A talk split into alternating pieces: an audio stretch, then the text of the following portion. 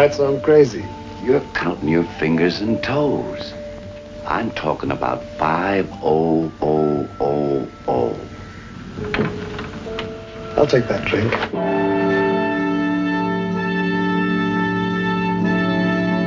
What makes you so big you can call me up to this dump and shoot off your mouth? I got an idea, that's why, Slater. How would you like to pick up $50,000 all in small bills just for yourself?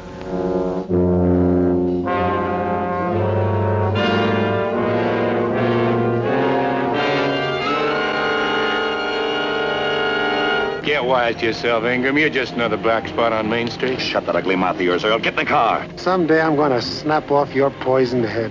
Listen to me, Johnny. Back up, Burke. The odds will never be right. I know how to handle him. I've been handling him all my life. He's no different because he got him a $20 pair of shoes. All right, Slater, handle me. The next time you call me, I'm going to see you. I'll be waiting. You're not just another white spot to me. At night, I tell you, people, when that cold, cold sun goes down, I cry, I sigh, I wanna die, cause my baby's not around.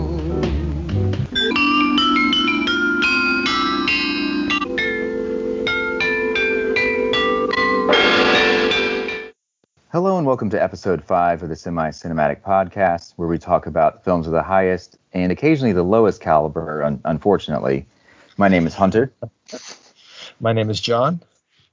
My name is Max. We've been experiencing highs and lows in the horror genre, mostly highs, but one very low low. Check out our conversation on the abysmal Event Horizon if you want to hear the lows. And for a high, listen to our review of The Hidden. What a remarkable film. So much fun. There's fun in, in both the highs and the lows, Yeah. for sure. Um, but yeah, there were there were some serious lows Very serious. Very and some serious. serious low. highs. Absolutely, it's a roller coaster. We'll, we'll have to we'll have to rewatch Event Horizon again. I don't, I don't know. Third time's a charm. Yeah. Yeah. No, it's um maybe in January. There you go. All right, and this Oh, month wow. we'll be watching and reviewing film noirs to coincide with Noirvember. Now, how do you feel about forcing the genre of noir into the month of November? How do you feel about that concept in general? Because there's also Shaw Timber, watching Shaw Brothers movies in September, which I think is even worse. That's, that's Shaw Timber just has no ring to it. I think I like Noir November. I mean, um, this makes me think: Is there a genre celebrated for every month? Uh, I remember. like, if it makes sense. There's so many. I mean, I'm looking at a list today of they're trying to come up with a thousand films that are actually noirs. I don't know if they'll get there. They're not quite there yet, but there's certainly plenty to choose from, and it's it's a genre I enjoy, so I'm more likely to be okay with it being a whole month because of that because it's just a really fun i just get really comfortable watching it it's just like i kind of know the, the core elements of most of these and i'm just kind of waiting for these things to happen i love the time period that most of them are in uh, there's a lot of suspense involved uh, i'm i'm very pro noir, november for sure It is a very sentimental month. You, know, you got the holiday, you Thanksgiving, and time with family. If anything, you know, that's what noir is good for. Is is that sentimental, just those feelings that it, it brings up in you as you watch those movies. We'll go with that. I don't agree, but I I, I like it. what do you think are you are you are you uh, rebelling against against this month I considered it honestly, but I, I think I will watch uh, quite a few noirs in November. I, I do have just some want- on my watch list that I I, I would like to uh, check out in November for sure. Mm. i'm sure some horror will spill over into november Oh, as horror well. will spill over. It, it spills over into every month. Well, film noir. I mean, most people probably know this, but it's you know it's a genre known for you know stark lighting, desperate men, femme fatales, and hard-boiled dialogue. Which dialogue in film noir is one of its strengths. And uh, there are many classics in the genre, you know, hailed by critics and filmmakers. And uh, the term was first coined by a French critic named uh, Nino Frank. And the genre was a, a huge influence on French New Wave filmmakers Jean-Luc Godard and Francois Truffaut.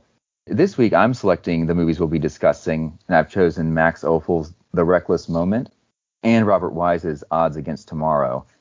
But before we get into the reviews, let's talk about what we've been watching. Uh, Max, have you have you watched any movies that don't have Deborah Kerr or Barbara Stanwyck recently? I I have been continuing on this streak pretty strongly here. I I, I watched uh, the Night of the Iguana, which it, that was a lot of fun. I wasn't expecting that, and I don't know that Deborah Kerr is necessarily the star. And Richard Burton and Ava Gardner. Is that John Huston? Um, it is. Yep. Um, that was a fun one. Um, but Deborah Kerr does does show up and, and plays a, a, pretty pivotal role. And then uh, from here to inter- from here to eternity, um, that's been on the watch list for for quite a bit, and that was streaming on uh, Criterion. So I, I, checked that out, and again had a, had a lot of fun with that. Um, I mean, again, that's that's a pretty well-rounded cast though, so you can't go wrong with Burt Lancaster, Montgomery Clift, uh, Donna Reed, Frank Sinatra. It's uh it's a good watch. Like I said, it's on Criterion right now. Um, but yeah, I, I'll, I'll branch out here in a little bit. Um, but yeah, going strong. Now Donna Reed should become your third woman. She's quite the gal.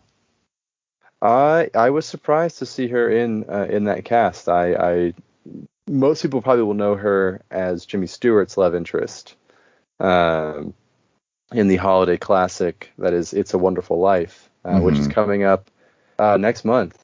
That that'll be watched uh, probably at least twice. So, mm. um, but yeah, no, she uh, she was a fun one in this. Um, one of the a, a, a, dance gal that Montgomery Clift uh, falls for and tries to domesticate, which uh, you know you'll you'll just have to watch and see how that goes.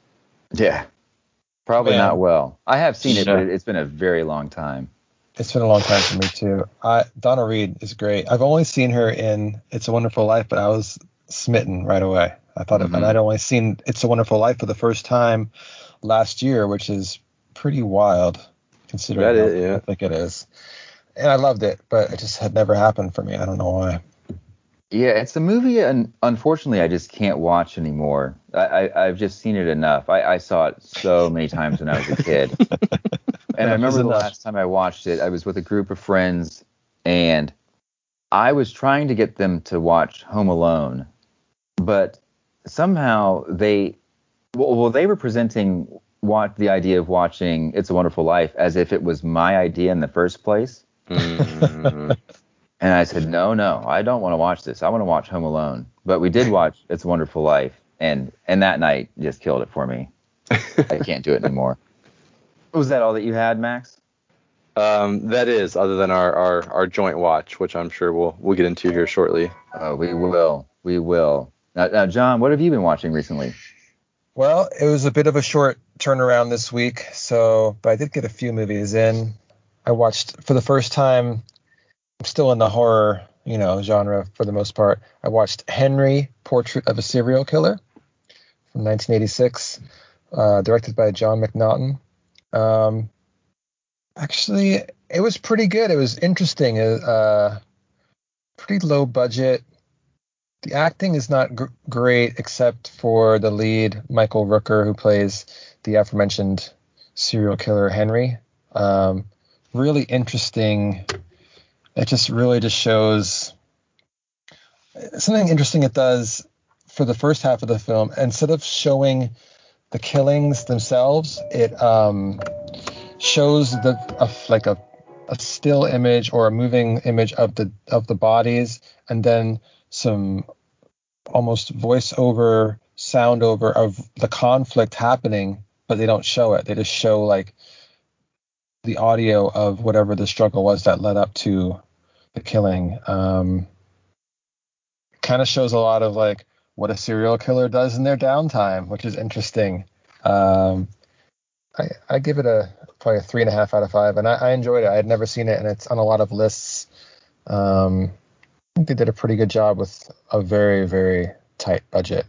Uh, other than that, I we all watched a certain movie we're going to discuss in a minute, and then I also watched from 1993 Cronos by Guillermo del Toro. I like this too. It's kind of one of those movies where you discover something and it, it's it's something where you may gain. In this case, you may gain um, eternal life, but it comes at a cost. Uh, don't want to say too much more than that, but there's a little girl in this who is awesome. Like she's really, she's cute and tough and sweet. Someone you would root for. And there's a grandpa in this who's pretty cool too. He, he's the lead. Um, it's on Criterion right now. I think it is it Guillermo, Guillermo del Toro's first feature. It's at least his first feature length film. Uh, Yeah. He may have made some shorts, or maybe like maybe he did some uh, television in Mexico. Okay. Yeah, but I enjoy I enjoyed both of these movies. Uh, that's probably a a three and a half as well. And then other than that, that's all I had except for uh, Titane, which we all watched together in the theater. What did you watch this week, Hunter? Um, I, I really only wanted to talk about one movie called uh, Sator. Okay. Um, it's a low budget, uh, slow burn horror movie that, that I, I, I didn't love it, but I did enjoy it. It has some of the kind of the scares in it reminded me of Lake Mungo. And I think Lake Mungo is awesome. I, I, I love Lake Mungo. Um, Me too. and the cinematography and the score and sound design I thought were really good. It is slow and it is a, a low budget movie, but it, it does look really nice. It's streaming on Shudder, and I, I, I, I would say it's it's worth checking out, but it does require some patience though, because it, it's definitely a, a slow slow pace for sure. How do you spell that? Oh, it's S A T O R. Okay. Yeah. Hmm. Uh, it sounds sounds like something I would like, possibly. Yeah, it has some definitely some Lake Mungo vibes, and it the story gets compared to Hereditary, but I actually don't. I didn't find it to be that similar to Hereditary. I guess Hmm. we'll see. TBD. All right, we should as they should we should discuss this other uh this film we saw together. We're dancing we, around each, it. should we each take a turn uh, with the title? I'll I'll try. Uh, we we did a little research before the podcast, and it's something like Titan. T- Titan. Titan. Titan. Not Titan. Titan. Winner of the Palme d'Or. Dior? Palme d'Or? Yeah, d'Or? Palme d'Or, yeah. Huge. So yeah, so we saw this together. It's um it's being hailed as the most shocking film of all time by some jokers. and I um it is the most shocking film I've ever seen in Altamonte Springs, Florida.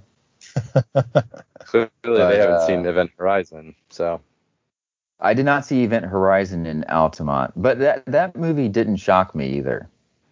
I don't know Um, where I saw that. I saw it somewhere in a theater at, when it came out, but I don't know if it was Altamonte. I was more Uh, shocked by Titane, I must say. yeah, so what did you guys think of this uh, experience? Go ahead for Max. Give it, give it, give it to us. Give us your thoughts. It it was fun to share with you guys. It was it was it was you know I'm glad I saw that with with a crowd and and, and not by myself.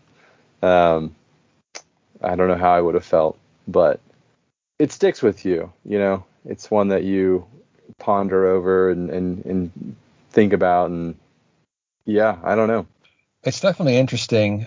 There's some parts I really like. There's some parts it loses me a bit, and then there's there's things where I'm like maybe this is over my head, and the director is doing something which I respect when a director doesn't spoon feed you things for sure. But there's times when things go over my head and maybe I can't appreciate them as much, or maybe it's something where I need to go back and rewatch. Not that I necessarily want to rewatch this film anytime soon. No. Um, and I also have this thing where, where where I like when something's weird, but maybe not for the sake of being weird. And I don't know. This is really on that line whether some things are just for the sake of being strange or whether it, it's cohesive to the message. I think the message in this film is a little bit muddled, but I do think it's interesting, and I'm fully I fully support female uh, directors, and I'm interested to see what she does next. Uh, I probably liked Raw a little bit more, previous film. Yeah, I I loved Raw. I, I liked Raw way more uh, than this movie. I did love the filmmaking. I, it definitely the style Mhm. reminded me of Gaspar Noé, who, I- who I'm also I'm not a big fan of his movies, but I do like his uh, his style. And there's some extreme violent imagery in this that definitely like affected me, hmm um, which doesn't happen often. I mean, if, if you've heard me talk about baby blood, you know I've seen it all. Um, but yeah, it just I I, enjoy, I liked the experience, but it just didn't add up to much uh, for me. Someone asked me, I think I had posted on my Instagram, and they asked me if it was good, and I just said I haven't really seen anything quite like it. I think that's a fair response. Let someone decide on their own. I, so I wouldn't say don't see this, but I wouldn't say you know see it immediately. It's kind of somewhere in the middle. hmm Yeah, But I, I think, I I would think there's never more say fun it's for us to see it together too. I think I think seeing it with people who you can discuss it with afterwards probably makes for a better experience. If I went to see it by myself, I probably would have felt a little bit more uncomfortable, if that makes sense. Yeah. It was wild. It was definitely wild. Yeah, Quite- it's an interesting quite. experience. One, one that I, I mean, I may never experience that again. I'd say maybe if you can go in not knowing anything about it like I did, and you might, it might be a more fun. hmm You know, as fun as it can be. it's definitely Just uh, Uh, there is a great firehouse mosh pit rave scene. Um, yeah, that is that is my highlight. Um, but yeah, other than that, go in, go in blind, and go from there. No, I will say, hopefully this doesn't spoil too much. Um, there is a wonderful murder weapon in this movie. That hair. yes. What what would you call that? That she Mm. wears in her hair. It's, a almost like chop- chopstick, yeah, but like as a hair pin. What a strange thing to wear in your hair. Mm. But she she pulled it off. Oh, we should mention it is a French Repeatedly. movie.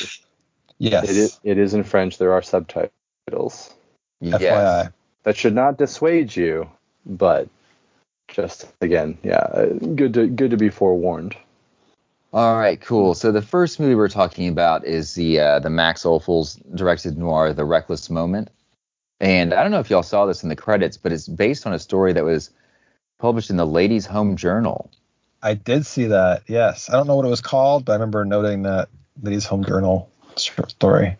Yeah, it was called The Blank Wall. It was written by Elizabeth Holding, and it was uh, adapted again in 2001. Uh, and I actually I don't have the the title here in front of me, but I know that the uh, oh my gosh, now I'm Is that blanking the, on uh, the the deep end. yes, yeah. What's that Mhm. actress's name? Who's in it? Uh, Tilda Tilda Yeah, Swinton. Tilda Swinton. Yeah. Oh, And it, and it looks like it looks like it got some pretty good reviews too. I'm not going to check it out though. I I don't care.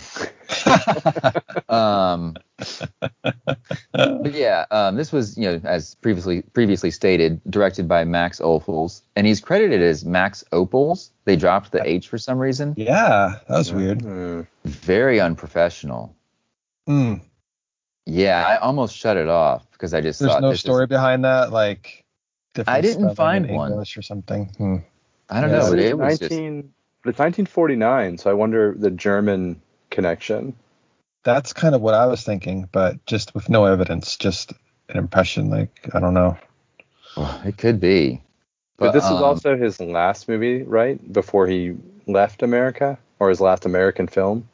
I think so. I think he made three Eng- English language movies and then went back to uh, o- back overseas. Mm-hmm. Is this your rewatch or your new one? This is a first time watch. Okay. Yeah, and so the and the first time I heard of Max Ophuls was through uh, Paul Thomas Anderson. He's cited him as an influence, and I don't think the Reckless Moment has the same level of craftsmanship that Ophuls has in his French movies, like Lola Montez or The Earrings of Madame Du. Have you, have you all seen either one of those movies or any other Max Ophuls movies? I don't This was think I my have. first. Yeah, I know he's known for, you know, his visual style, and but I haven't gotten to anything yet. This is the first one for me, I believe. I'm double checking. Yeah, some of his camera work and and shots, like his tracking shots, were pretty pretty ahead of its time. Um, I didn't think that the Reckless Moment, uh, yeah, the Reckless Moment had, you know, sort of, the the flair, I guess we'll say, of Lola Montez, but I, I, I thought it was pretty it was pretty nicely directed. It was produced by Walter Wanger, and he was married to the star of the movie, Joan Bennett, at the time. And the following year, Wanger thought that his wife was having an affair with her agent. He had caught them together in in her car, and he actually shot the agent twice. He uh, uh, one bullet hit him in the leg, and the other got him in the groin. Yeesh, that's that's whew, that's Mm-mm. couldn't be good. That But, is um, trouble. Yeah, but I, I thought that that was cool because because they weren't only making film noirs together, they were living one. Right. they really were. Um, also, we watched this. I know, or at least I watched it on um, a YouTube channel, and it looked really good. A lot of times, stuff on YouTube, you know, the quality's pretty poor, or it's just like something that's not on DVD or Blu-ray, and it's just like an old VHS transfer or something. But this actually looked really nice. Uh, Yeah, really good quality. It is in the public domain here in the states, but there I think that there's been a recent um, restoration for a uh, UK Blu-ray release, and so I'm pretty sure that that's the one that um, that I saw on YouTube. Yeah, it looked really nice. Gotta say. Uh, and this film was shot by uh, Burnett Guffey, and he won an Oscar. Max, you'll appreciate this. He won an Oscar for From Here to Eternity. Uh, we, Yeah. we come we come full circle. and um, and he also won an Oscar for Bonnie and Clyde. Um, and this was James Mason's third American movie, and this was his second time working with Max Ophuls. Uh, their previous movie was called Caught, which Caught is just a terrible title. Uh, are you guys interested in seeing Caught based on the title alone? Well, for a second there, I thought it was C O T cot, like just a sad bed, but now I'm thinking it's C A U G H T, as in apprehended. Is that correct? Yes. Is it like is it caught exclamation point? no. No, See that caught. makes more sense. Caught. Yeah. Sounds like an Oh, Barbara Hitchcock. Bel Geddes from Vertigo fame. But yeah, it came out the same year as The Reckless Moment, but I, I won't be watching it because the title just doesn't grab me. You haven't seen it. You just just like no. You're I not just know I just know it's Ophuls and Mason. Ophuls, Mason, caught. Catch it. Like a book by its cover, a movie by its title. Yeah, no, I I'm I, I might watch it someday, but I, I I do really doubt it. Maybe that's a really good tagline. Maybe now. Speaking of taglines, did you all see the tagline for this movie on Letterboxd? Yes, pretty brutal. It could happen to so many married women. Makes you Exclamation point. right? What was happening in the late 40s that that tagline made sense. Yeah, it's a it's a pretty strong tagline. I, uh, Considering the movie, yeah, that is. I guess it kind of ties in with the Ladies' Home Journal thing too. Like, I Mm. wonder, I wonder if a lot of married women saw this, kind of see like, oh, this could be me. What would I do in this situation? That might have intrigued them. Which yeah, it could be. The daughter, yeah, I guess your your daughter out with some mysterious man. You don't know who he is and, and what he's up to. Like, yeah, You know, I wonder. Uh, I don't, I don't want. to- I don't want to jump ahead. I'll get to that later. Never mind. Something that mysterious man said in the film. Uh, I was, I was wondering about it, but I'll wait. Okay, you can. Yeah, you'll wonder later.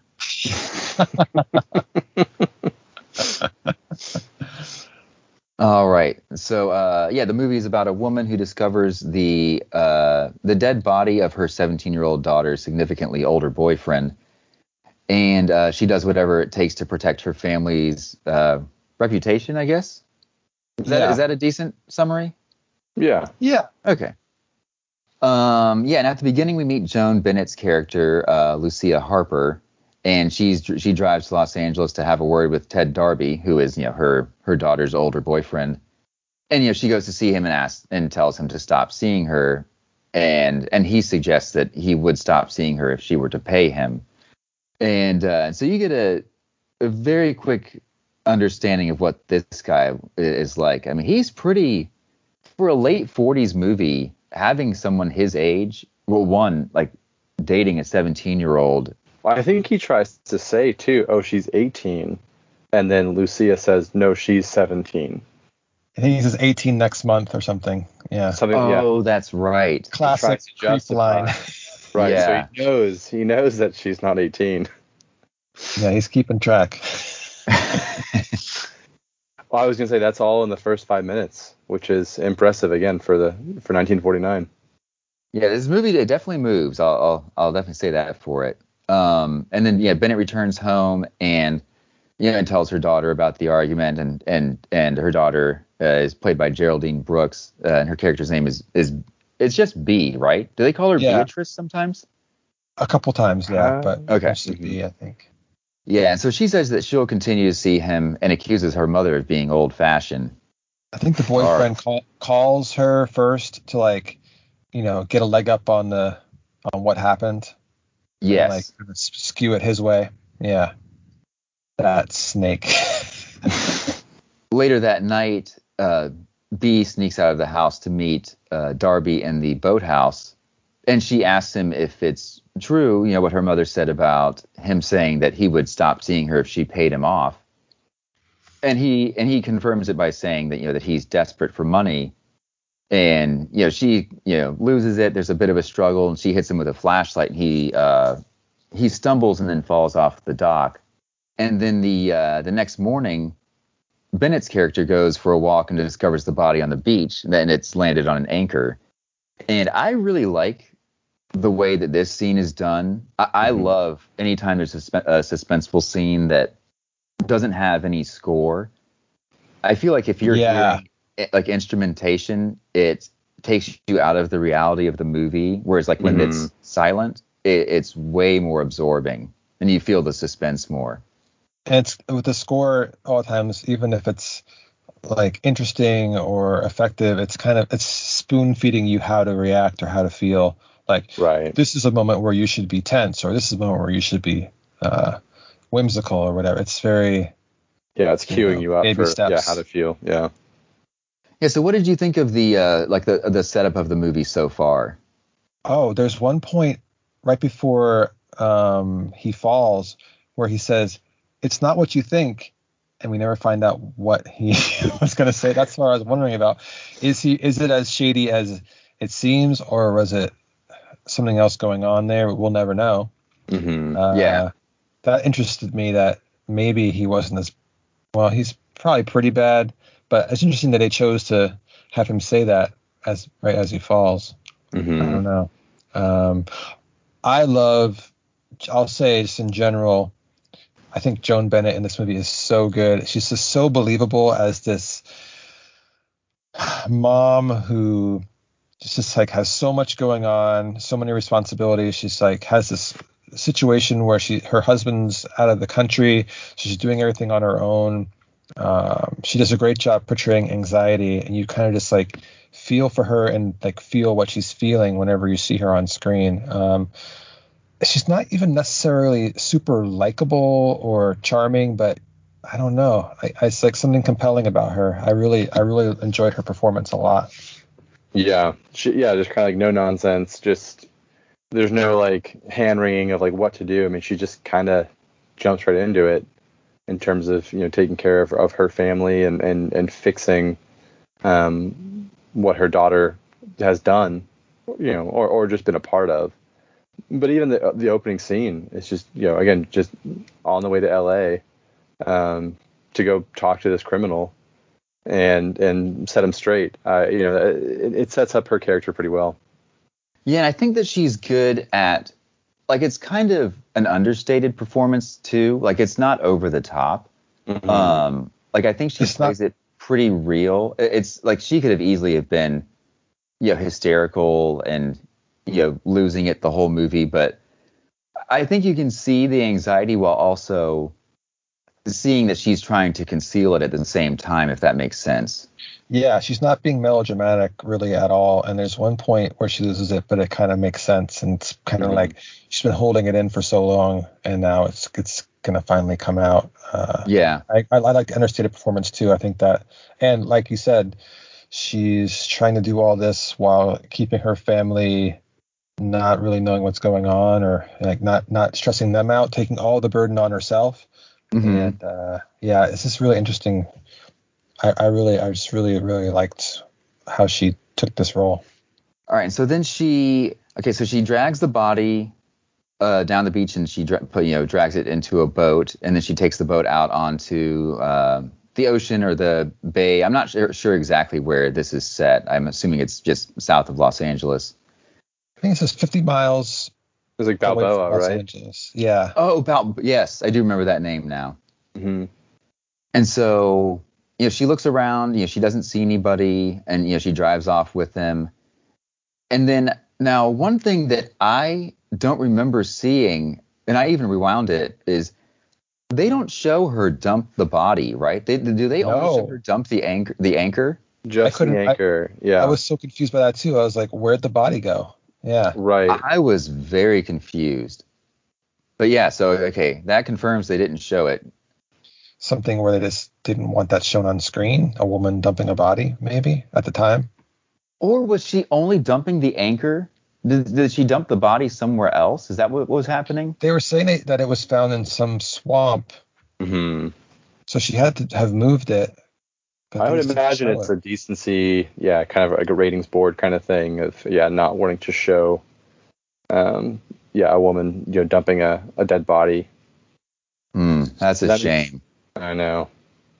I It I enjoy a dead body sure. dump. DBG. you gotta you gotta be clear on that of yeah the dumping of a dead body, not a Yes, the way you said it is is is better, is preferred. All right, All so right. Bennett she comes home and um and that's when she meets Mr. Donnelly, who's played by James Mason. And he has letters that were written by Bea to Ted Darby, and he attempts to blackmail her for five thousand dollars. And I, I, I, as good as Joan Bennett is, I think James Mason is awesome in this movie. He's he's definitely giving a very different performance. Like he's not a similar actor to Joan Bennett. Like he's it's very expressive. There's later scenes later in the movie where she has some lines that kind of that like really hurt him and he expresses um kind of like what he's feeling very effectively. Like wh- what did you guys think of his performance in it? Uh, I'm not always a huge James Mason fan, but I, I liked him a lot. I don't dislike him per se, but I'm, sometimes I can like take him or leave him. But I liked him here too. I like that dynamic of um, he's expressive, she's buttoned up. It's a it's a really good contrast. The way he is towards towards her later in the film, I, I really did believe it. Like it it, Mhm. it definitely felt real to me. Mhm. Um, yeah, I thought he did a really good job. It was very interesting, interesting twist on the noir genre too. You don't really necessarily see a romance turn like this way. It's like it's a little bit flipped from the normal way things go, if that makes sense. Um, it's just uh, I don't know. It's just it's not the normal for me plot structure. You have this. She's not really a femme fatale, but you know, right. you know what I mean? Like I like that. That's different. Yeah, I thought I thought James Mason was really good. It, yeah, like I said, I like that. Um, his background, he's going to be a more passionate vocal person, and her her background, she's going to be more tight laced, and you know, she's a mom, and it's just a really good contrast together Mhm. when like on screen together. Uh, very interesting. Yeah, and even though she's you know obviously married and has a family, like you you kind of later in the movie are really like cheering for James Mason. And um and not that you want to see him you know break up a family or anything, but um I don't know, you get to really like him, even though I think early on you still kind of are feel fearful fear whoa, I can't say fearful. fearful yeah for her when he when she gets home and he's you know at her at their house Yeah. Well, he does a good job, yeah, like kind of the menacing of like, oh, you know, your mom and I are going to be shopping for homes tomorrow. Mm-hmm. um, and it's like, that's not, you know, again, it's very clear to the audience, like, this is a threat. This is a, you know, we'll be taking care of business here and getting this money. even at his worst, he still respects her wanting to keep this from the rest of her family and Mm. That's a good point. just Yeah. like you kind of see little glimpses of his inherent kindness even at his worst, and it kind of just you see it more and more as his character develops in the film. Yeah, and I like when um the the next morning, you know, they arrange, you know, t- she's going to meet him um somewhere in town at at at 9:30 and he actually shows up at the house because she's late. I like Mason uh, his character's interactions with other members of the family. Like the dad Im- immediately likes him and wants him to stay for dinner and then there's a scene where um Bennett's son is working on a car and Mason goes over and Mhm. helps him is it, does he fix a horn? I can't remember exactly what he does. Oh, Yeah, it's it a was horn. a it was a car horn. And the only reason I know this is because my Jenny, my wife, came in from the other room and said, "What is that noise? Please turn it down." Oh my goodness. it's a pretty good car horn for 1949. Can we please mention how weird and hilarious this David kid was? He There was is- a yeah, there was a review of like he sounds like a 37 year old man. There's one point where they're going to bed and he's like, I've got to get my, uh, what is he like? Uh, I'm a grown boy. I've got to get my rest. Yeah. yeah, child acting in the 40s and 50s is is usually pretty bad. And I couldn't tell like if this was like I, I don't know, but it is an aside, but like his vocal track sounded so different from the rest of the movie for me at least. I, I don't know if that's just a, uh, if that's just how we watched it, you know, on a YouTube stream, but it sounded just like dubbed somewhere else. There was quite a bit of ADR in the movie.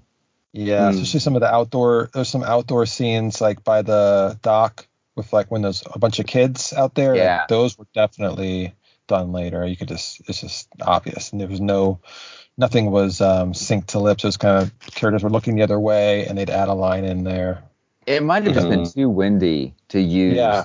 like on-set dialogue. Mm-hmm. I also Exactly. enjoyed the old lady at the post office uh, who didn't wrap her package correctly, and then she's like, "Do you guys even have tape here?" Oh, she's so so offended. It was a ni- there was a couple of funny little comedic breaks that Mhm. uh, it was a nice little break from the stress of the film. I, I enjoyed it. Yeah. Didn't see him coming either. Like it's it's nice when you just like out of nowhere there's a little light moment. Yeah, and so after Mason gets the uh, the horn fixed, he and uh, Bennett they drive. I, I think they, they drive back to yeah they do go back to L.A. Um, Mm-hmm. and um, and they drive by some some place where Bennett says that her son had worked there selling hamburgers, and she says that you know he worked hard for his money, something that Mason's character probably never did. And you can see that like that comment really really gets to Mason's character. Mm-hmm. and and it's and it's one line that she delivers like it's very cold like the way she she you know performs that scene. Yeah and then bennett you know she makes a phone call to um to b's aunt. So it could be bennett's sister or the dad's sister but um now b you know wants to go there for a little bit you know in while Oh, Lake Tahoe, right? calm down. Lake lake tahoe. Mm-hmm. which which seems like from an outsider that would almost seem like an admission of guilt would you Mm. agree Yeah, getting out of town, it's suspicious for sure. very suspicious Yeah. i think that there's something interesting in this scene and i don't know exactly how to how to phrase this but i think that there's a subtle thing that that mason's character does here where he at the location where they're making the phone call uh, bennett has like placed an order to be picked up and mason picks it up for her and you know and he leaves like you know helping her with the order and i think doing something like that in a public place like having that kind of familiar familiarity like would really get under the skin of bennett's character because you know this is something that could be you know ruining her own re, uh, reputation Uh, what did you guys think about that Yeah, I'm I'm trying to remember the scene. Yeah, like it's like I think the clerk says something like, "Oh, are you with um Mrs. Harper?"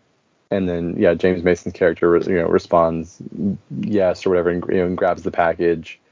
That's the same scene, right? yes it is. Yeah. Yeah, and so I think again, like like like you're saying that you know this whole most of this movie is about her you know taking actions to preserve her family's reputation, and so now being so you know closely intertwined um, with this character, and you know you know who does he know, and, and who knows him, and, and and how will she be wrapped up in this? It does add, I think, yeah, to the kind of complexity and and, and the the fun of the story uh, of how this is going to res- you know, resolve itself. So yeah, I, I liked the interactions, you know, at, at, at this point in the movie. Mhm. It is surprising that he does that. It it doesn't really it doesn't fit necessarily with with his actions before, where he's so careful around the family about not discussing what's going on. Um, I think maybe he's a little bit swept up in the moment of doing something a little bit domestic with her, because he also gets Mm. her that cigarette filter, and that's when you really get the sense that he does have this these feelings for her Mhm. you know, like oh, something that's more than just, you know, respecting her as a mother in her position. Like he actually is interested in her. He gets her that little gift and sneaks it in there into the package. Um, and that's like the first real.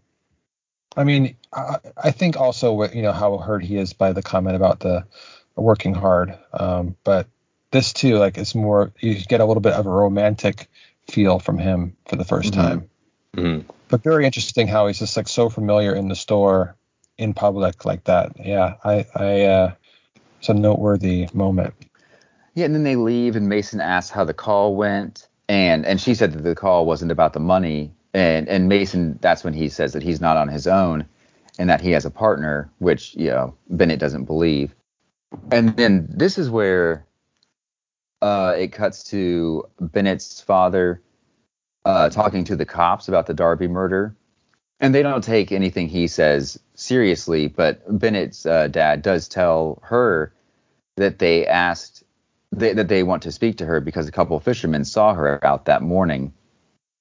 Mm-hmm. Um, and that ratchets up the suspense a little bit.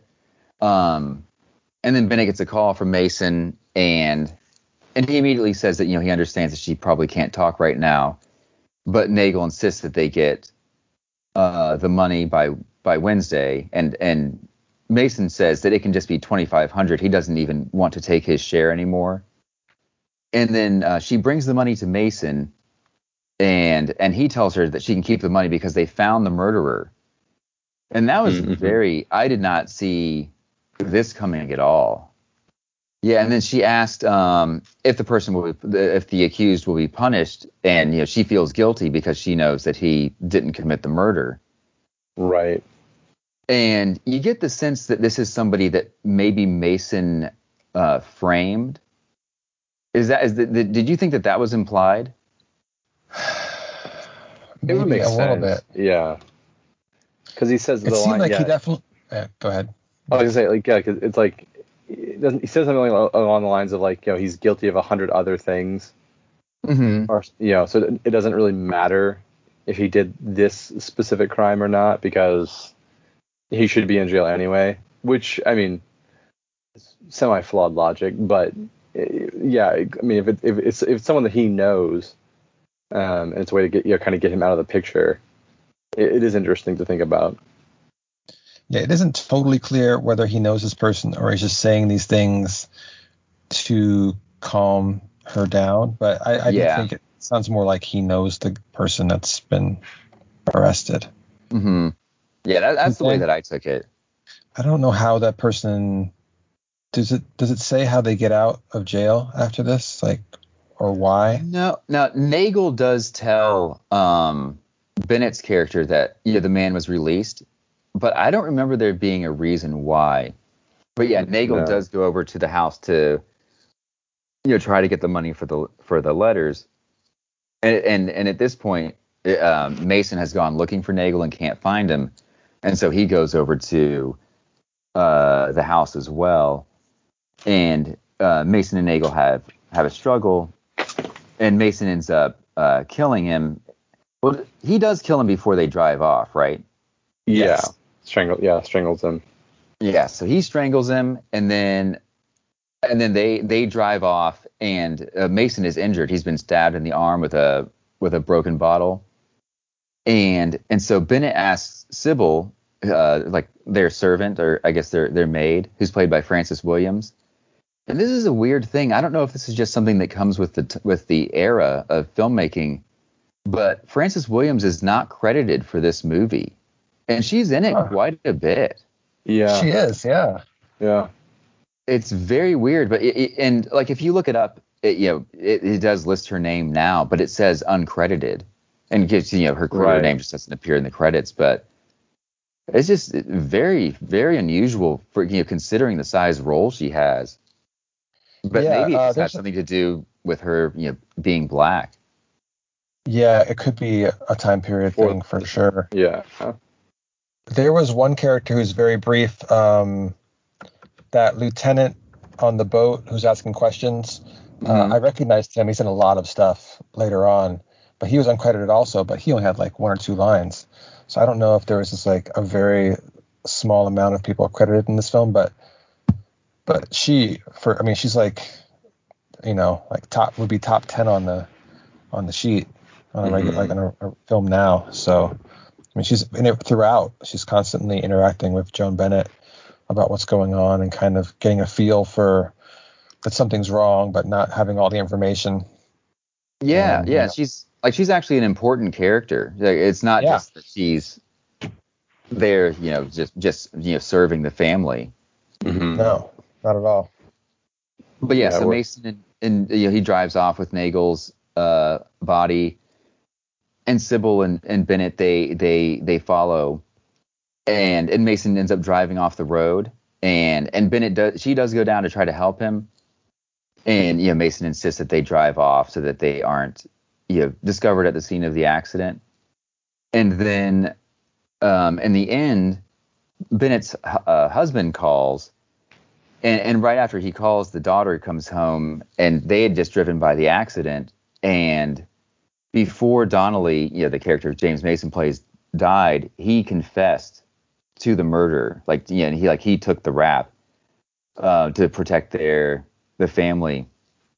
And I think this is a like an awesome ending. It really makes you like like James Mason even more and make you feel like sad that he dies. But um, Mm, I thought the mhm. ending was really strong.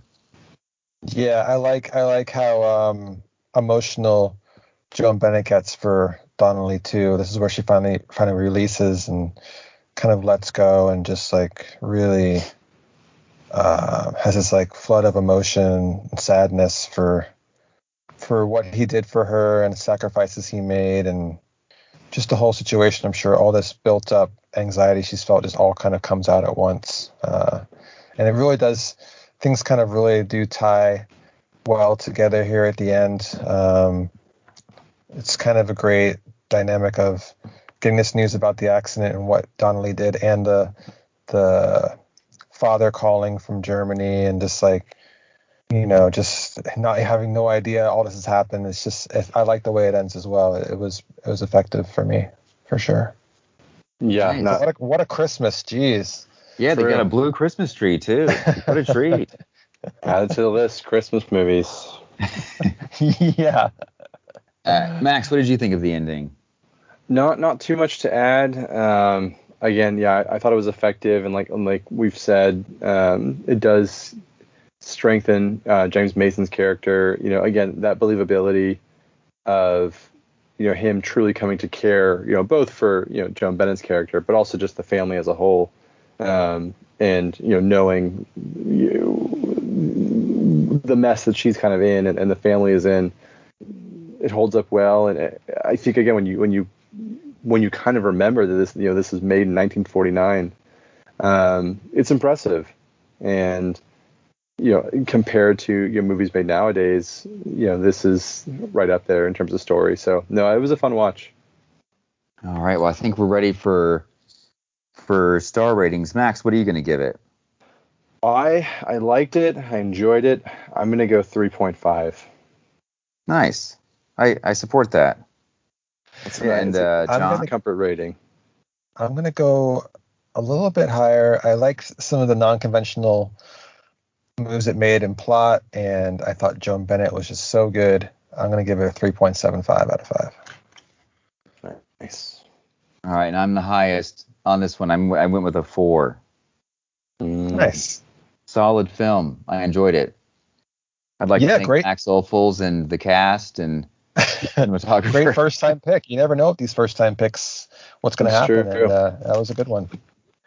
All right, and our our second movie that we're reviewing is a is a rewatch for me. This is Robert Wise's Odds Against Tomorrow. Now, have either one of you seen this one before? No. I no, I had not. Okay. All right, so Robert Wise, he directed a couple other noirs. He directed The Setup, which also starred Robert Ryan, and he directed Born to Kill. And he also directed a western called Blood on the Moon, which is it, it is a western, but it has a noir aesthetic. If, if you guys hadn't haven't seen that, that's a pretty cool movie. It's got uh, Robert Mitchum. Have you guys seen that? No, No, that was my no. list though. My my Robert Mitchum collection that I that Yes. I signed up for. Yeah, which I anticipate you'll go through very slowly, unlike your Deborah Kerr list. You just Yeah. blitz through. Time's a ticking, you know. Uh, it was only Robert adapted- Wise. Oh, go ahead. Go ahead. The only Robert Wise I've seen besides this film is The Day the Earth Stood Still, which I was actually I actually really enjoyed. I saw it at the Enzian and uh, I I, can, I think I thought it was going to be something way campier than it was. It was actually really really good. I really enjoyed it. Kind of a science fiction. Yeah, that's a cool early sci-fi movie. I, I like Robert Wise. He he got his start as an editor. He edited Citizen Kane, and then he directed some at least one or two Val Lewton movies. I can't remember which ones he directed, but you know, Val Lewton. He produced I Walk with a Zombie, a, a Zombie, and Cat People. Yeah. So he did low budget movies for RKO, and then uh, and then he got into bigger movies later on. Like he he went on, he did um, the original West Side Story. He did uh, the Sand Pebbles with Steve McQueen. That's a pretty cool movie. Um, and he actually did Star Trek: The Motion Picture, the first Star Trek movie. So he he he worked uh, you know Long For- time. for decades. But yeah, uh, Odds Against Tomorrow. It was adapted from a novel by the of, of the same name by William McG- Mc- McGivern. Yeah, William McGivern.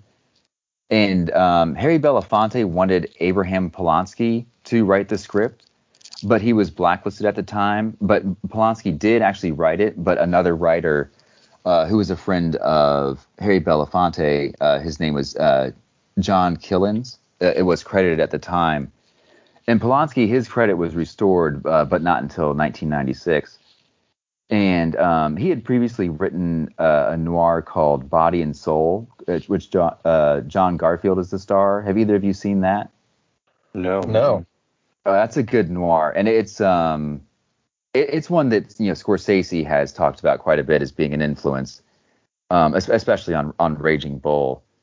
And uh, the score was done by a jazz pianist named John Lewis, and and I think the score is one of the greatest like strengths of the movie. What did you guys think of the score?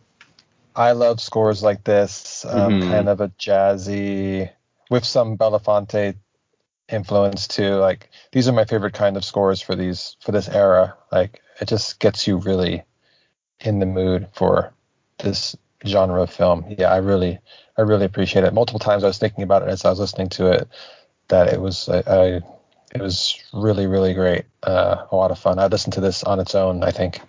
hmm Yeah, no, I, I thought it was strong. I, mean, again, it kind of it, it, it is effective in that you know it, it draws you kind of back in, but but again, it doesn't really tell you how to feel because the, the strongest moments of the of the score, I don't know, for me at least, um, weren't like pivotal moments. They were just kind of um, as the movie's moving along. And Yeah, yeah, you, yeah. you had these great parts of the score come in that just yeah were engaging and, and just I mean frankly just fun to listen to. So Yeah, and in the same year, the, the um, Uh, Odds Against Tomorrow came out in 1959, and in the same year, Duke Ellington composed the score for Otto Preminger's Anatomy of a Murder, hmm. which I wouldn't categorize as a noir. I mean, it's a courtroom genre, but I mm-hmm. think both movies, well, one, they both have like you know, jazz musicians that did the score, and they both like really pushed the envelope for the time. Like the, uh, it's kind of surprising that that the production code like approved these movies, and you know found them to be acceptable for a general audience. And both movies, I think, have really interesting title design. I mean, Saul Bass did Anatomy of a Murder, and he's obviously mm-hmm. you know well known for doing Hitchcock's title designs. But some company just called uh, Storyboard created the titles for Odds Against Tomorrow. But I, I think that they're they're pretty unique, especially for a noir. I thought they were, they were very stylish. cool. Yeah, yeah. I watched them. I was like, this is these are really interesting. Um, yeah, really cool to watch. That was that like a lot of times with noirs, they're very title card basic kind of you know run of the mill, but they really got creative with this, and I appreciated that. It kind of mm-hmm. it kind of gave me a good feel for this might be a really good film, even just based on the detail they're doing with the credits. Mm-hmm. Mm-hmm. Wherein sometimes the credits are stylish, and then that's the best part of the film. yeah, that's a bad movie. It's a really yeah. bad movie if the credits are your best part. yeah. Um, and this was also the first big movie that was edited by Dede Allen. She's a pretty influential editor. She edited The Hustler, Bonnie and Clyde, and Dog Day Afternoon, and and some other uh, notable films as well. Um, and the film was shot by Joseph Brun, uh, who he doesn't have really other notable credits. And I will say, I do think the cinematography is maybe the one thing that's lacking in this movie. I wouldn't say it's bad, but it just doesn't have the atmosphere that noirs from the 40s had. Now, I think part of it could be due to being shot on location, which in the 40s was probably pretty uncommon.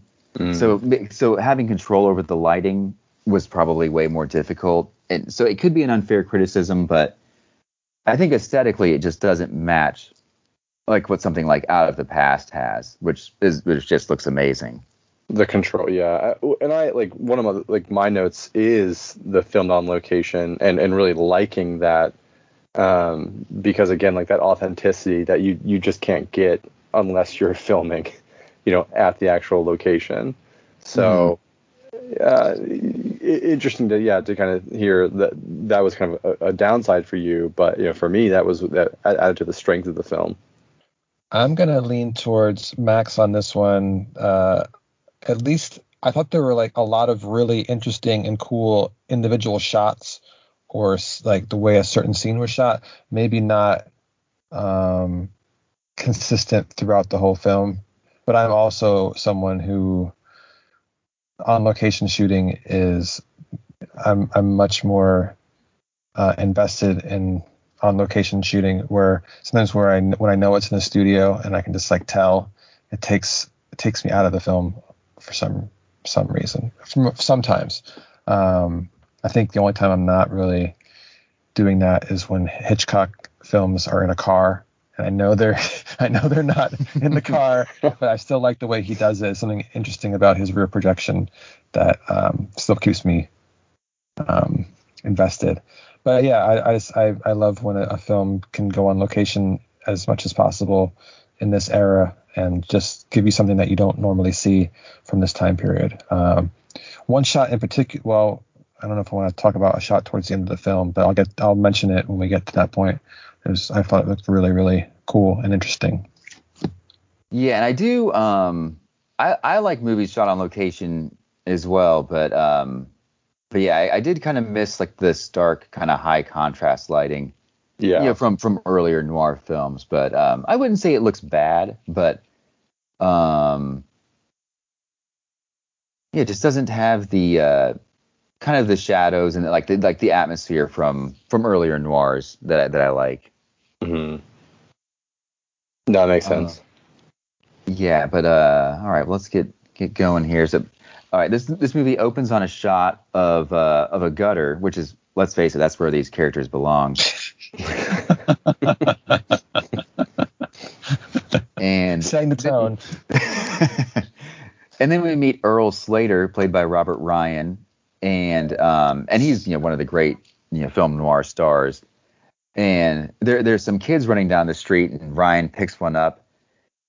And now oh, I'm to say Here this word or should I not say this word? Is it if I, I I didn't know how to spell it to look it up. It, I'm assuming uh, it's oh. offensive, right? It's offensive, it's, yeah. Yeah, we can pass, I think. okay. So he uses a racial slur, you know, directed at a a child. Um and also tells her, you know, that she needs to stop like stop running around or she's going to end up killing herself. He does Uh, say in a friendly way, surprisingly, but still, it's a it's a kind of foreshadowing of this character's mindset for sure. Yes. Yeah. Yeah, and so then Ryan he goes into the apartment building and he gets into the elevator and there's a, a black man uh, operating the elevator. And the operator he tries to make conversation with Ryan and at, at first he's just you know really short with an answer. And then uh, the operator just asks uh, about the weather. Uh, yeah, I think he says like how uh, he talks about how windy it is. And um and at this point Ryan just doesn't even respond. And and that is also I mean right away you know that you know Ryan's character is is, is the racist. hmm Um, but then he goes to to see uh, Dave Burke, who's played by Ed Begley, and they get to know each other here. And what Burke knows about Ryan's past, um, I, I guess it's something something like it's like more information than I guess Ryan was expecting him to know. He kind of is is angry about it. He's Robert Ryan is a great curmudgeon. hmm Uh, Yeah. More, I mean, more than a curmudgeon here, just a bad guy, but it is tends to be his mo. Yeah, yeah, and then uh, Burke tells Ryan about this um, bank heist that he thinks is an easy job where they could make fifty thousand dollars. And Ryan says, you know, that he's he's never robbed a bank before, and and Burke says that he doesn't, you know, want a big time gangster working with him. He wants someone who's like really in need of the money. And so Ryan doesn't commit to it. And then immediately following Ryan, Harry Belafonte's character Johnny Ingram arrives, and you see that he's a completely different personality than than uh, Ryan's is right away. Like he's really warm and friendly with with the kids who are outside and with the elevator operator.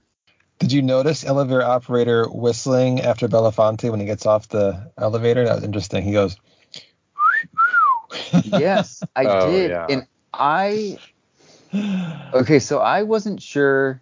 Like, was it because Belafonte's character was like a well dressed black character? I think so. Yeah. That Yeah, that's what I impression. Probably think his too. style. Yeah. I think it was the style. Yeah. Like The this is a style's mentioned shot. again later about how much his shoes cost. Like he's definitely a mm. stylish guy. So yeah. Yeah. I didn't realize that that was why until we talked about it. Uh, I was really like confused by that in the moment, seeing him whistle like that. Yeah. Yeah. It's very surprising for sure. This movie's pretty progressive, I gotta say. Very mm. much so. I Yeah, love how diverse 50s, it is. yeah. I was like really pleasantly surprised to see the diversity in this film. That was really nice. It's very rare. Uh, yeah, for sure. Yeah, and then um and then you know, Belafonte goes into Burke's apartment, and it's you know obvious that they already know each other, and in their re- interaction again is much more pleasant than it was with Robert Ryan. Um, and Burke knows that Belafonte owes this gangster named uh Bacco seven thousand or seventy five hundred dollars, I think it is. Yeah. Mhm. And um, you know, Burke presents the bank job.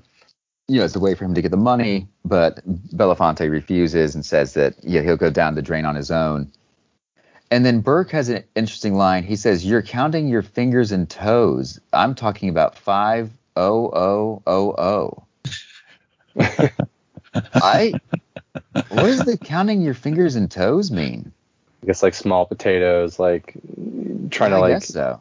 you know scrap scrap by versus like hey here's a quick and easy way. Well, in quotes, quick and easy.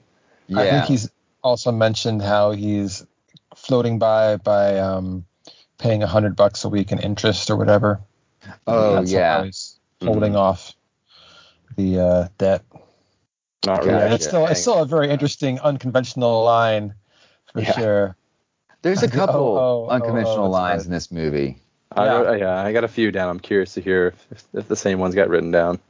Uh, I hope so.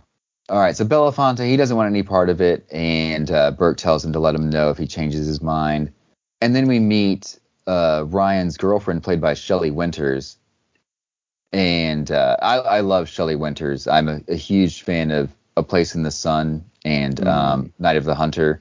Mhm. And she has kind of a small role in this movie, but it's it's a pretty good part. And we find out that Ryan is you know, you know, like fin- financially supported by her, but she's happy to do it. But you can see that like it makes him feel like less of a man. You know Oh, that yeah. he you know can't support himself, and he's considering at this point you know breaking the breaking the law just so he can feel better about himself. hmm Um, and then uh, Burke takes Ryan to check out the bank and goes over the details of how the heist will go. And it sounds simple enough, but Ryan has one problem, and then his problem being the third person involved, who he refers to using the N word. hmm Um, yeah, do you guys have any notes or any uh, comments about what what's happened so far? Belafonte has a great screen presence. I really, I just, he's, you know, he has, he's a flawed character, but he's a really good kind of um, someone you you root for. There's, you know, he has, um, super personable. Um, you know, he has his problems, but you definitely you want him to be okay. And then you have this other guy who pretty much has no redeeming qualities, and they're both on the same job. I like that that um that dynamic. Like it's interesting because you're rooting for one but not the other, but they both need each other to be successful. hmm And um, Yeah.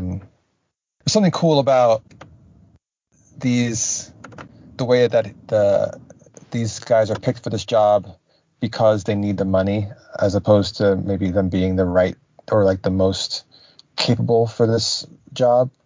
It's interesting too. Um, i also i really enjoy always really enjoy a heist film the planning of it and kind of staking out what's going to happen and then how they go about executing the plan and who does what and all of that. It's that's always a fun procedural i just really enjoy that um, kind of film. It's just it's a fun uh, all, all stages of it. You know there's usually some kind of conflict this time. It's just someone just flat out racist but sometimes it'll be like uh, who gets what of the money conflict.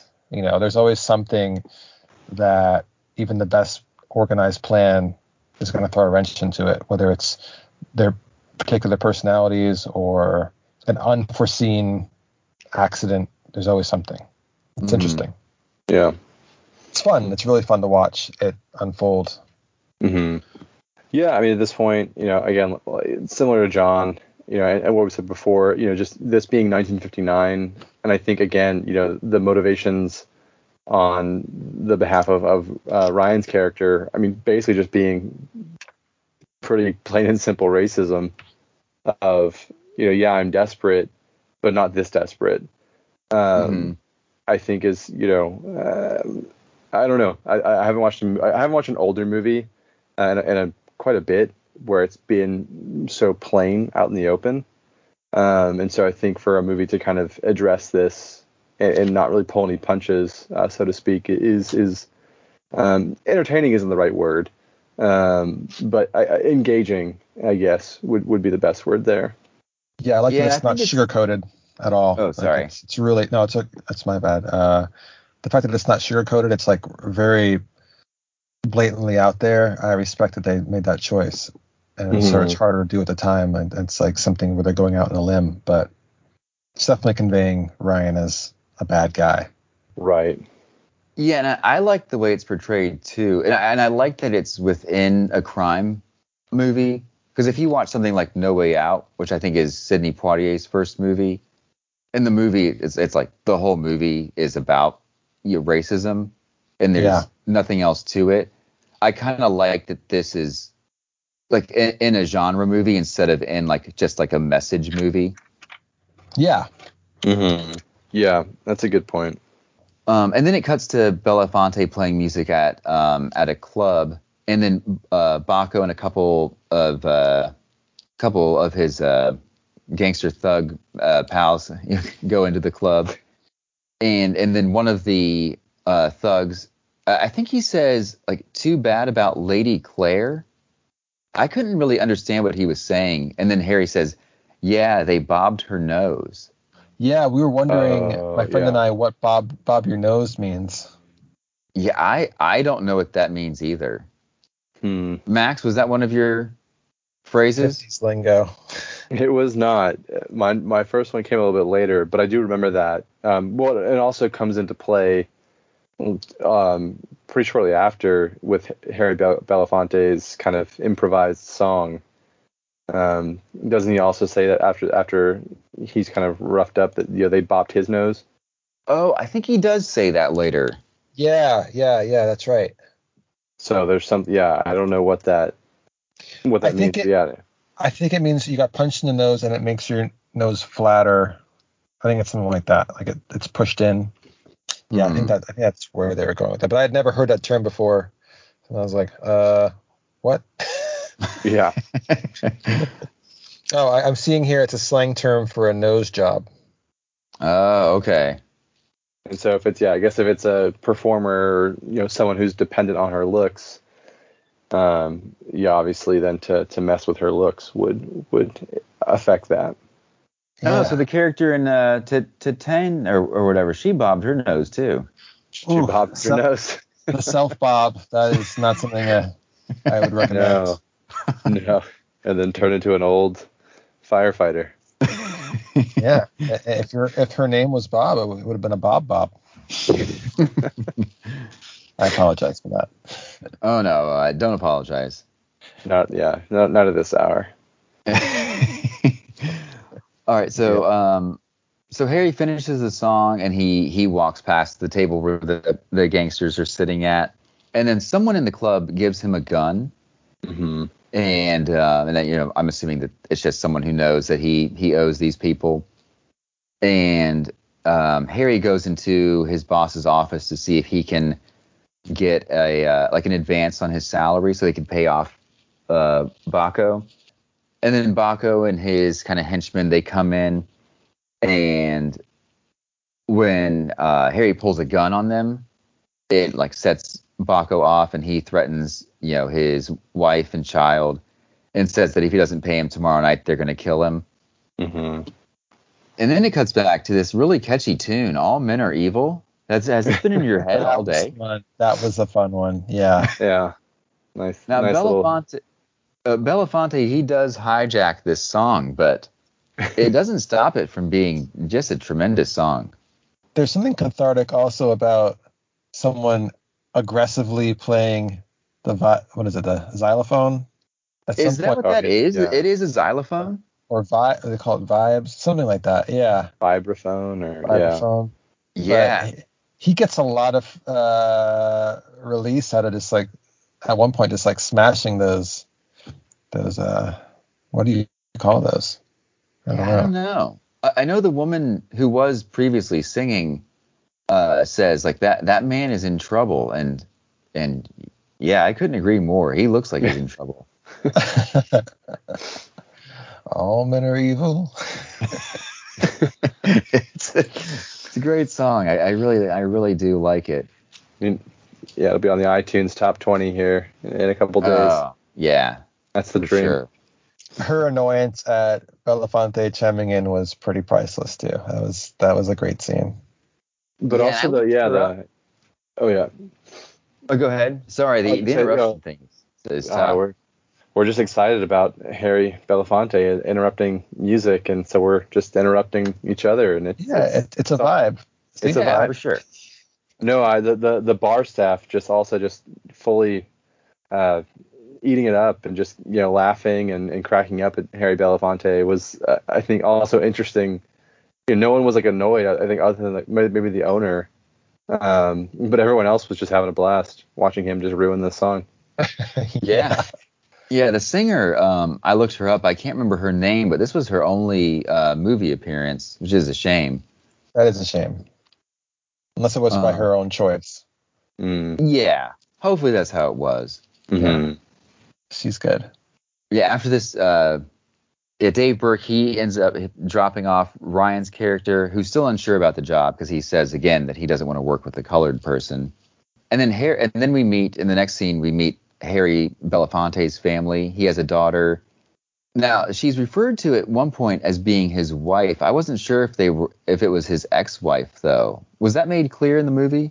Yeah, he says Hmm. something about alimony. Oh no, he has alimony. That's right. Yeah. That's Yep. Oh boy, I'm gonna sound like a real idiot. she's worse than the guy he owes money to about about the money. Like more persistent in asking for the money on the first than the guy she he owes seventy five hundred to. If that makes Yeah. sense. But he but he's still interested though in, in getting back with her. and like making it and making it work, isn't he? Or he like voices yeah, that? there's definitely feelings there still. Mm-hmm. Yeah, it is interesting because you know in this scene he does kiss her, and then he says, "What did I ever see in you?" And then his daughter comes into this into the scene, and his ex says that. That was a Hmm. weird. That was a weird line. Now Yeah. is she is she implying that like she became pregnant uh, during a one night stand? Oh, see, that makes Mhm. sense now. I, I don't know, but that context works. Yeah, that's interesting.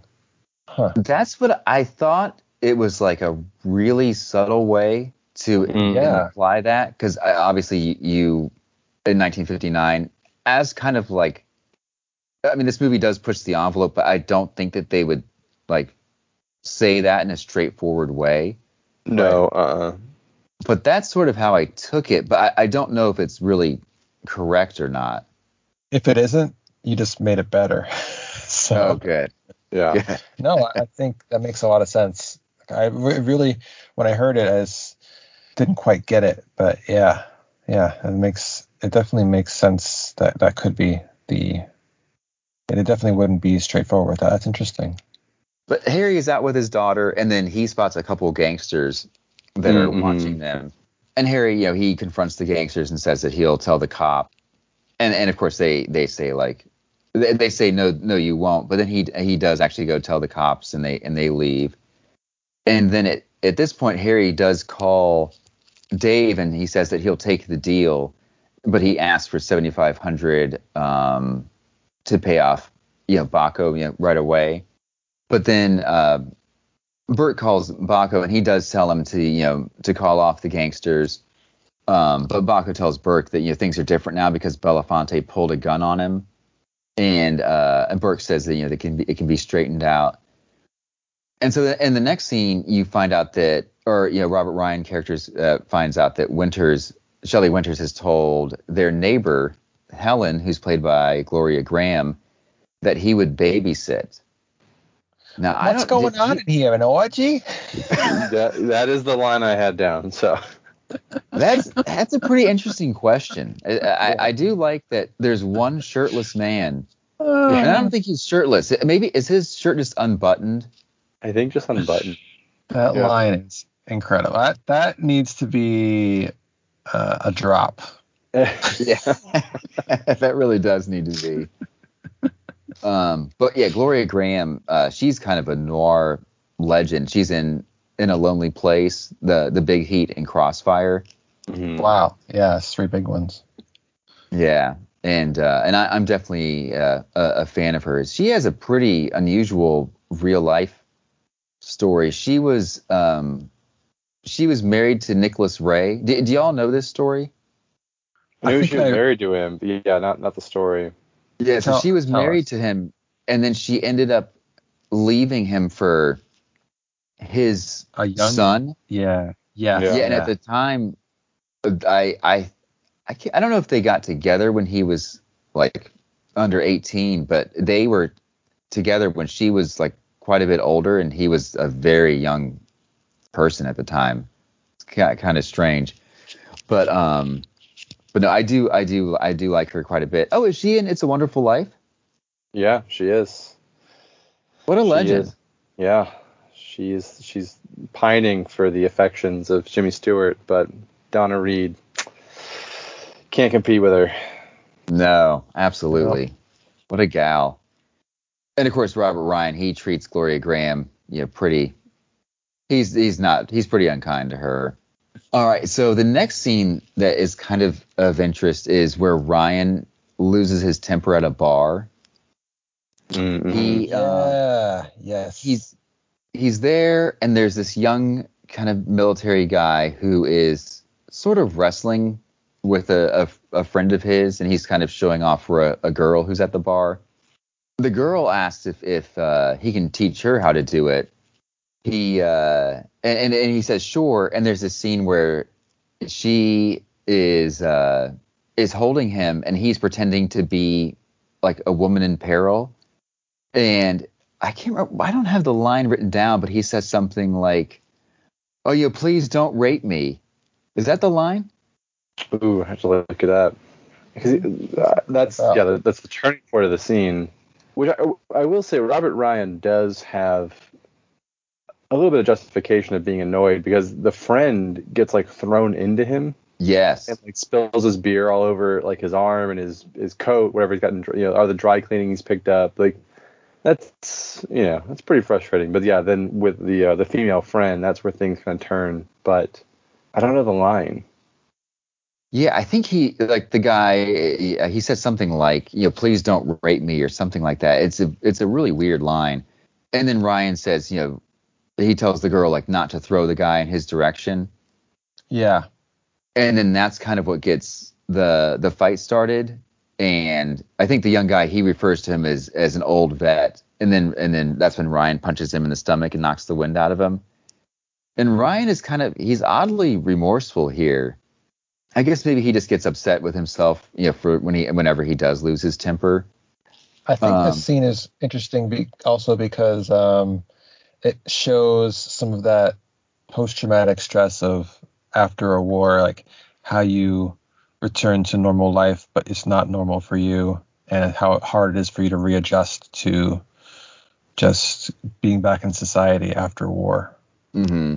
I get a lot of that from this scene, um, and resenting the other younger military guy who's in the military not during a war, and uh, just there's not the same consequences for that for that person. Maybe it's a little bit of envy at the situation um, or resentment, and he really gets egged on to like the the kid tells him to punch him. He's like, you know, give go ahead, give me one, you know, like I can take it or whatever. He he really gets egged on. He doesn't just react and punch the kid. He kind of the the kid asks for it.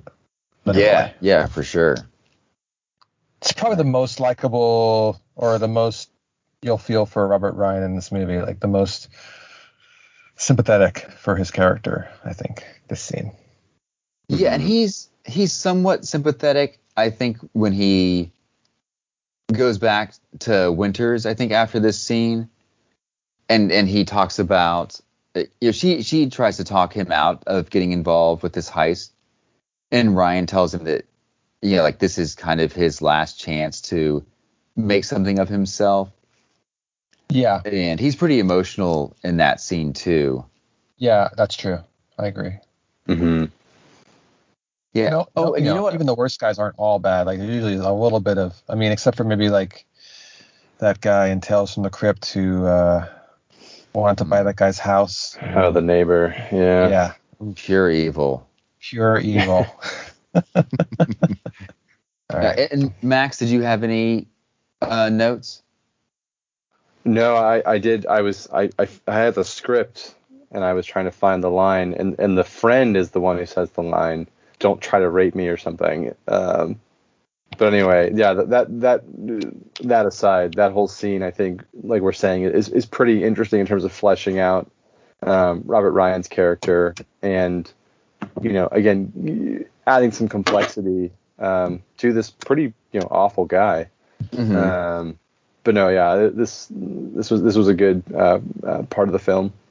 And then we catch back up with uh, Harry Belafonte, and he's with his daughter who's sleeping, and his ex is there, and they kiss again, and and she you know tells him that they shouldn't do that.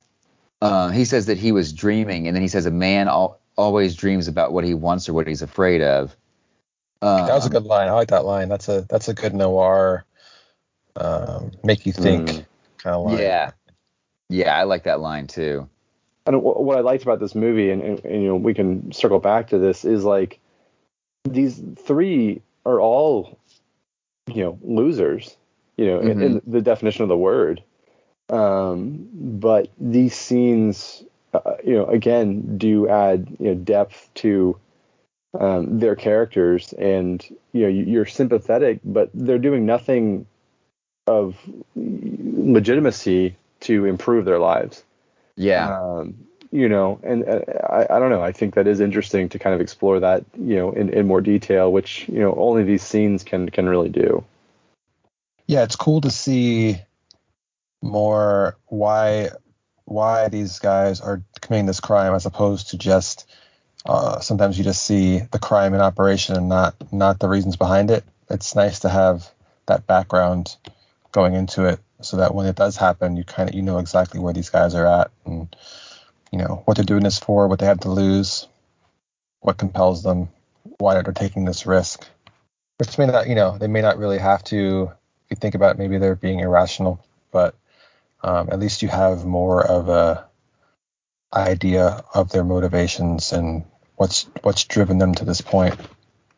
Mhm. Yeah, they definitely they do a great job of fleshing out characters. Like these aren't just um like stereotypical kind of archetypes. Like they're really like well-rounded characters. I, I think it's I, like I think the script, especially the writing of the characters, is is is really really good.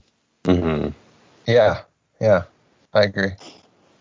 And then uh, a little bit after this, uh, Gloria Grahame's character comes back downstairs, asks for Winters, but of course R- Robert Ryan is there, and uh, and he like when he opens the door, you know she's not exactly you know, thrilled to see him, but he says he's ready to kiss and make up, and he says that he's sorry. And she goes in and, and they have a drink together, and his toast is uh, to a more affectionate future, which I think is kind of funny. Pretty especially considering what their uh, hi- their short history is together. And then she wants to go back upstairs so that she can hear the baby, and he you know, tells her that you know they hear the baby uh, you know down there, and then it you know keeps him up at night.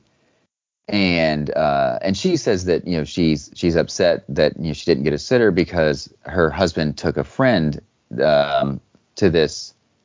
I th- was it a sporting event? I can't remember exactly what it was. I thought it was like a a music uh, Play. show. Yeah. Well, they go to some kind of event and um and then uh, Gloria uh, wants to ask Ryan a question, but uh, she, she wants him to promise that he won't be angry. And she asks him how he felt uh, when he killed a man, and and he's you know upset by the question, but then he says, "Do you want me to make your flesh creep?" Which is a pretty good line. And then solid, solid pickup line. And Wow. then he says he says it scared him, but he enjoyed it. hmm And he says that he killed him because he was insulted by him, and and he he said that that he dared him to kill him, and now that and now she she's daring him, and he opens up her coat, and this this is a pretty like racy scene for the time as well. I And- was shocked by this. Yes, absolutely.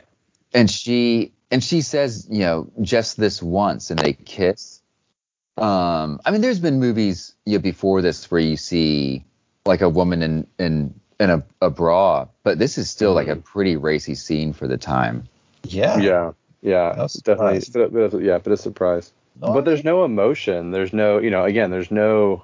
This isn't like a pent up thing that's been going on for the movie up until this point. You know, it's just kind of like Robert Ryan is this uh, bum. You know, it's like uh, it's just weird. It's a very odd scene. There's no romance there.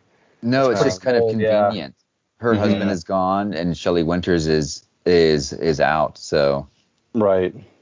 It's like a distraction for them both. Oh, Yeah. Yeah. All right, and then um, a little bit later on, the uh, kind of the trio who's attempting to pull off the heist, they're they're together for the first time. Uh, Ryan is, yeah, he he is speaking to Harry Belafonte in a pretty condescending manner, and and Harry it seems to be, you know, he's able to take it. Uh, but I do like that Burke tells Ryan not to knock off that Civil War talk. Yeah. Yeah, Civ- that's good. Civil War jazz. Civil War jazz, is that what it was? I think so. I think that's the line. Like knock off that Civil War jazz, which is a fun little that could that could get brought back into everyday talk. yeah. It's a lesser known musical genre. Yeah. don't Burke fiercely. Don't beat out that Civil War jazz here, Slater. I like that. That is good. Do you have the script, or, or is this just like on IMDb? I pulled up the script, so I, I I've, it's it, it's fascinating to have in the background. All right, and then later there's a montage of kind of the three characters going to the city of Melton, which is where they're pulling off the the heist. uh, you see Harry take the bus. Dave drives and Ryan drives uh, separately. And Dave goes hunting, and then uh, Ryan picks him up from there.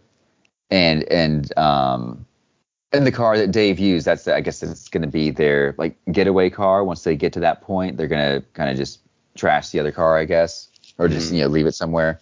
Everything seems to be going well. Ryan is still nervous about Belafonte.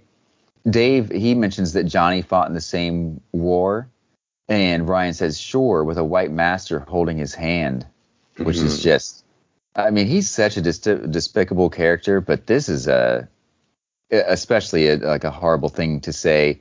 And I will say, I, I do think Robert Ryan is really good, but his Oklahoma accent is maybe a, a bit off, or it just sounds funny coming from him. Did, did, did you guys think that? It's not consistent either. I feel No, I was gonna say it noticed dips it. out. Yeah, Yeah, I noticed it a couple times, and I'm like, has that been going on the whole film? I don't think it has.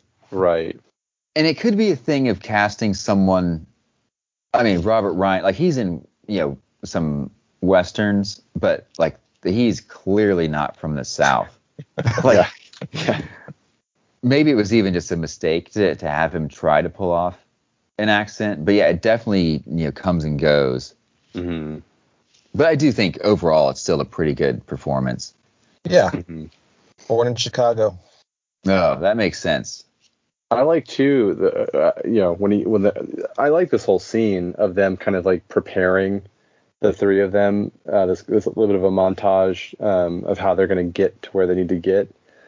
Um, but even like I mean again it makes you think you know when you're doing something wrong, even mundane interactions you know put you on edge. And so you know the kid at the uh, gas station who you know is just he's just admiring the engine of um, Robert Ryan's car and uh, it's you know something about how like oh can you know can you do 150 on the highway or something like that? And um, again like uh, Robert Ryan's character just you know totally overreacts and, and slams on the hood and you know just, I said just gas. Um, but again you find out later that the reason he's so upset is because again that nervousness of you know well shoot did this kid you know did, did this like raise suspicion of having this like nice engine in this kind of rundown car. You know, I I, I don't know. The little thing like they're just are interesting parts of this movie.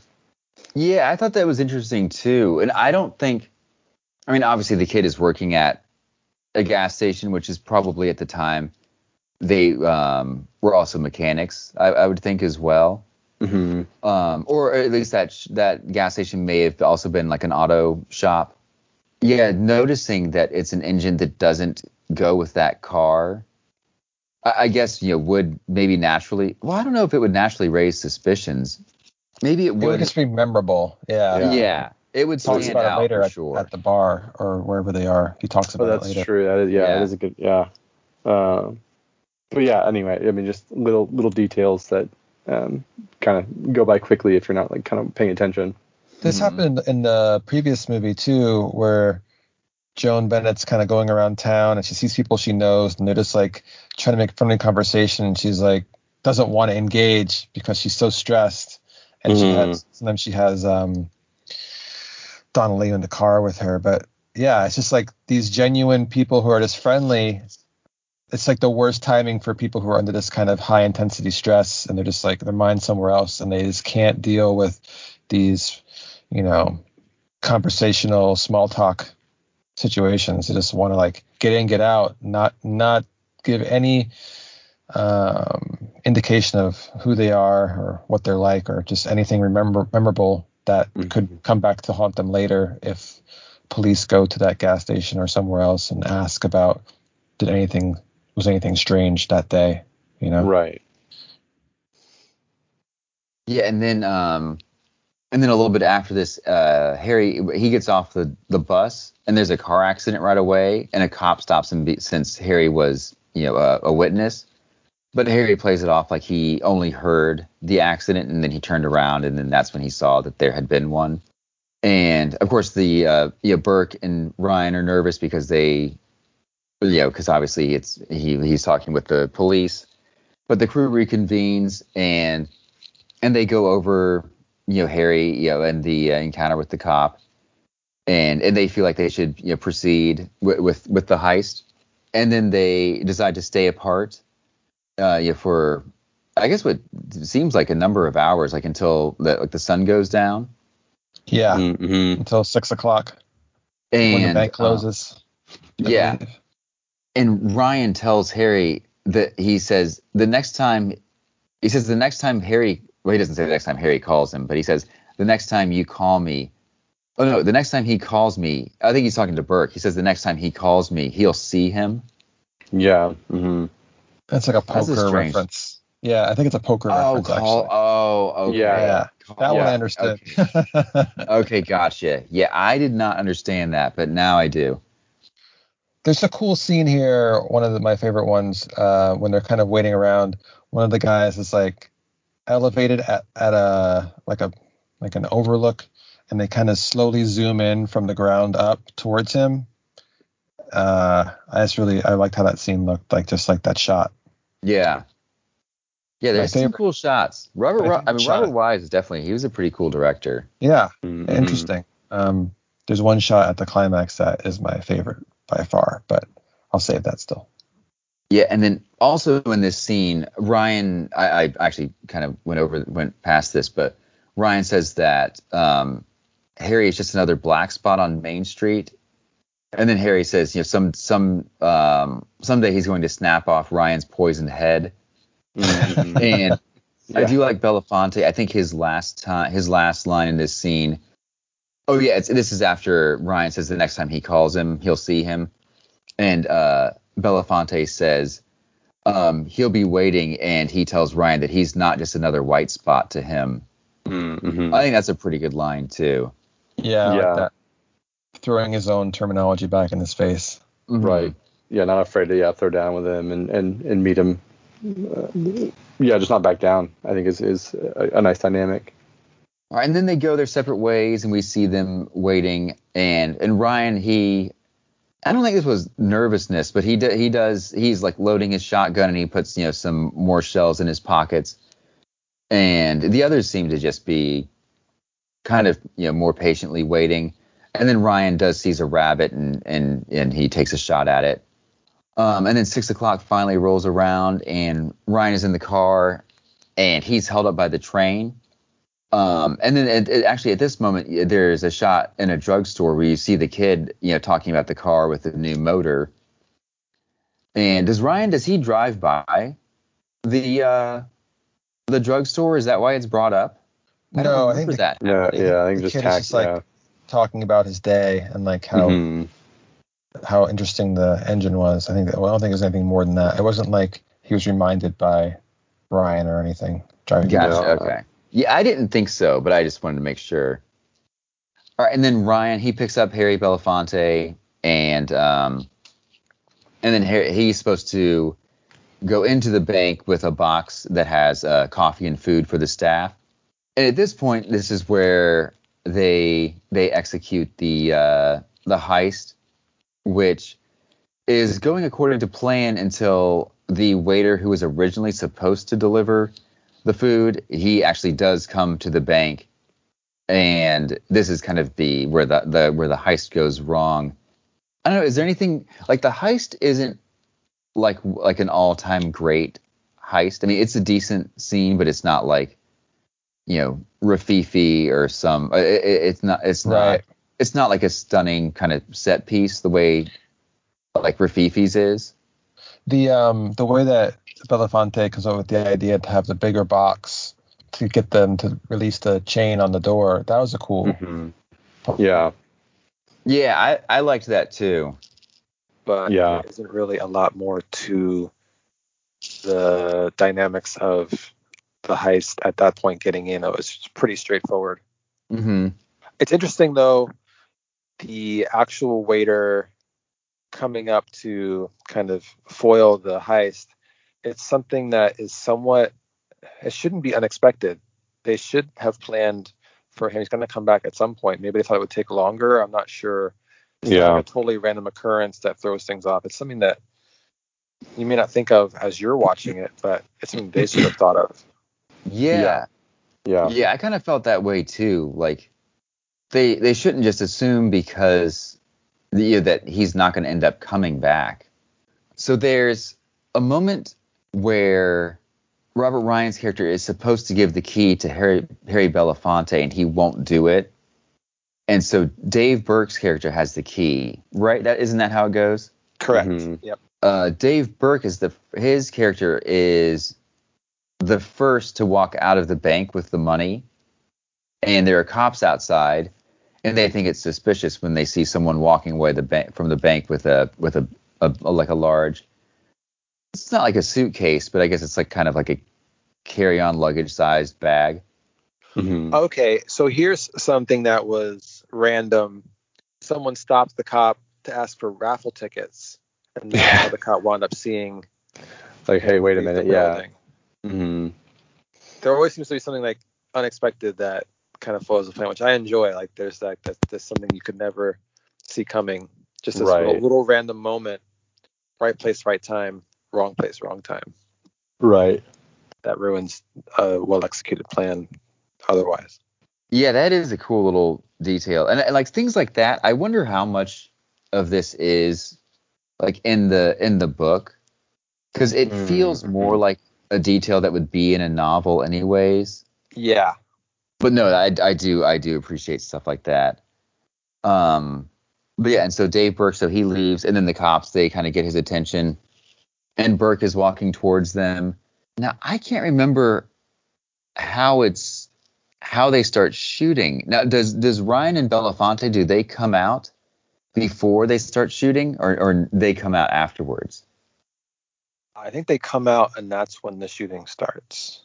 Okay, Mm-hmm. Pretty sure. yeah, Max, and you Be- agree? Yeah, I'm trying to remember. Like, I'm just looking at my notes here. Like, just that whole sequence. Yeah, because Burke leaves and he's got the bag, and that's when the police officer that's just kind of you know lingering sees him.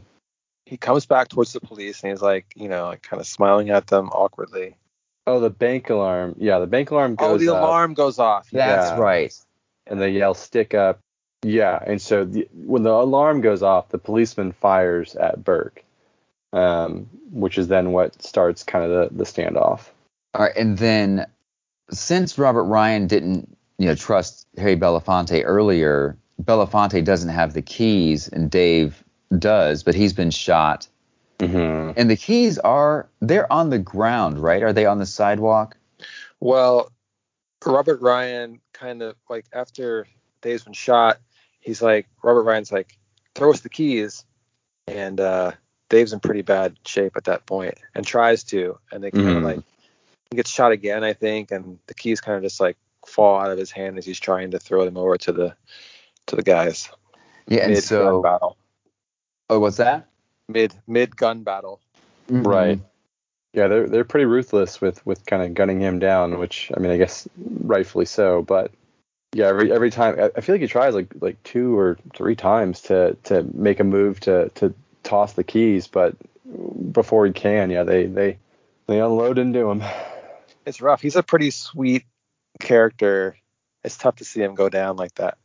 Yeah, You know, for for a criminal, he's very likable. yeah, he's a pretty likable criminal. And so uh, Ryan and and Harry Belafonte they end up you know leaving the scene, and then they it, it leads to a shootout between the two of them. I couldn't figure out exactly what this facility was that they have the shootout at, but Says there gas. is- yeah. is it gas? tank- Is that what the, gas, those? I a gas tank complex? Yeah. Oh, okay. Yeah, I I mean obviously I knew it was something flammable, but but just uh, specifically I, I just I, I just couldn't figure out what it was. Mhm. that But- dead end sign, like I saw that sign. Uh, they show it again at the very end, but they show it a little bit before the very end, and like I was like, this sign's coming back into. It's going to be meaningful. This dead end sign, or whatever it Yeah. says, stop dead end. But um, but the uh, the silos they they do end up exploding during the shootout, and um that was wild. There, my favorite shot of the movie is here where um, you know, Ryan and Belafonte are going at it, and there's a shot of of Belafonte. I think he's climbing some stairs, and he's kind of walking towards the camera. and It just shows all of his rage and um, like how much he despises Ryan and Ryan's view. It's it looks Mhm. really cool. He almost looks Mhm. like uh he's just it's just like completely enraged, which you don't really see that from Belafonte in the film too much. He's pretty cool under pressure. Mhm. Um, I don't know. Just it's really just makes him a little bit larger than life. He just he looks so angry and like menacing. Uh, I really liked how that was shot. That had a very noir feel to it. Mhm. We don't get a lot of those shots necessarily, like Hunter said in this film, but that felt like one of them. Yeah. Yeah. And I do like like Harry Belafonte. Um, I, he did act in in quite a few movies.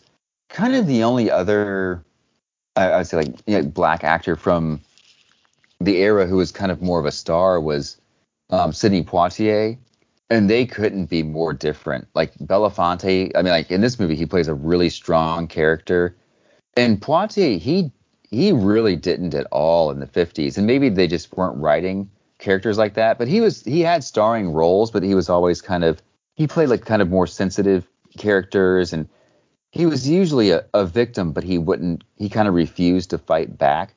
And it was a kind of a criticism of him at the time where kind of black audiences kind of wanted to see him play a stronger role. And I, I don't I don't think he really did until in the heat of the night. And like black audiences like really embraced him way more at that point. But I'm surprised. I, like I don't think of Harry Belafonte as being a movie star. I think of him as being a musician first. But I really like him in this movie. Yeah, yeah. No, he was uh, definitely one of the highlights for me. Yeah, I had no idea he was so prolific in his, you know, he's in like I think over 60 films. Mhm. Right. But yeah, I was very impressed. I thought he did it. I thought he was very memorable in this film and uh looks very comfortable as an actor. Doesn't doesn't feel like a musician being an actor. It just feels like an actor being an actor in a way. Right. Yeah, like I think he feels just as much, if not more, of of, of an actor than someone like Frank Sinatra. Yeah. Well, and this and this was his. I thought this was interesting too because this, this was the first movie that his production uh, company made. Oh, I, I did not know that. Har Har Harbell Hairbell Productions, Oh, okay. um, which he formed, and I think Odds Against Tomorrow um, was the first movie that, that that his company made. So that's you know interesting too. I mean, for something you produced to also you know perform you know well in it and, and be you know be a strong component um, is impressive. All right. Um. Yeah. And then in the end, you know, the the police find the the the you know the, the bodies and a medic says which is which and they just say you take your pick because at this point you know they're beyond recognition Mm-hmm. um but yeah what did you guys think of this ending I like this because there's so much of a dynamic between them about color. Mhm. Yeah. And at their downfall, they're exactly the same. yeah hmm Yeah, the, this thing that, well, I mean, uh, more so Robert Ryan's character, but yeah, that that consumed him and, um, arguably, I mean, Harry Belafonte's character going back to with his ex-wife, you know, he kind of rags on her, um, for you know, oh, you just want to hang out with your white friends. Um, there's that whole scene. And, and she just you know her her reasoning is like I I, I want a you know, a nice life for our daughter, um, and so it's something that he's aware of too. But you know, again, I, I don't think that there's the hatred and just the vileness um, that there is in Robert Ryan's character. Um, you know, but again, it, it is a factor. And at, at the end of the day, you know, this all this plays out, and then it ultimately doesn't matter.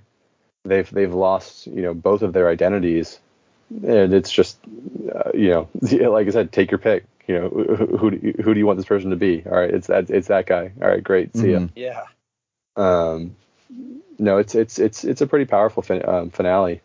all right well do you guys have anything else to uh, say about odds against tomorrow before we give uh, star ratings No. Mm-mm. cool uh max you want to go first You know, I before the conversation, I was at a four. I'm gonna bump it up to a four point five though. Oh, all right. I love that Yeah, post post conversation and, and post kind of breaking it down. Um, it's a it's a fun one. So yeah, four point five for me. john Solid four for me. Really enjoyed it. It was like a 3.75 until that ending, which surprised me. The explosion ex- surprised me, and like that that scene we just talked about with the, you know, take your pick. So Mhm. solid four. Really enjoyed it. Something where I could see it even going up on a rewatch. Yeah, this, is a solid 4.5 for me. I I love this movie. It's uh I think uh, maybe we talked about this n- not um in an episode, but I think I came to it because it it's one of Jean-Pierre Melville's favorite crime movies. And um and are y'all, y'all are familiar with Jean-Pierre Melville, right? He's probably my top 10 directors' favorites. I love him. In fact, one of my films for next week is a Jean Pierre Melville film. Yeah, he's a pretty amazing uh, director. And so, um, you know, when I found out, you know, it was one of his favorite films, I wanted to seek it out. But yeah, this is, I would put this up there as being uh, like one of my favorite noirs. I, I think it's uh, an awesome movie. All right, so up next is a preview of next week's episode. Uh, John, what are your picks? So, uh, the aforementioned Jean Pierre Melville. Uh, my rewatch is going to be a film from 1962 called Les Doulos, um, starring Jean Paul Jean Paul Belmondo. Um, it's an all-time favorite of mine, and there's I'm sure you'll be able to pick it out. There's one specific little scene in in this movie that is just like super cool. There's a move someone does. I don't want to give too much away, but uh, look out for it. He'll be like, It's- whoa, how did they do that? It's a moonwalk, right? Like Michael It Jackson moonwalk. it is basically they didn't call it a moonwalk then. They called it uh, La Lune Walk since it's a French film. So, Oh, true. Mm, but mm. yeah, highly influential. um, but yeah, I hope you guys enjoy it. Uh, it's it's definitely in my top 150, which is now like 167 because it's hard for me to take films off that list once I add to them. But Mm. I cannot that- rank that far down. I barely know my top 10. I, I don't even know if I can really do my top 10. they are in order. It's just like a big bucket. of Oh, okay. 50. Got- I, I, yeah. it's very. I, I don't know how people do like what differentiates your 31st film of all time versus your 64th. I don't know how that works. That's why I agree that you have to. I mean, other people have talked about this and making a list as dumb as the top 100, but um, you you are like designing it like to the point where there are certain things that like you can't rank them in order.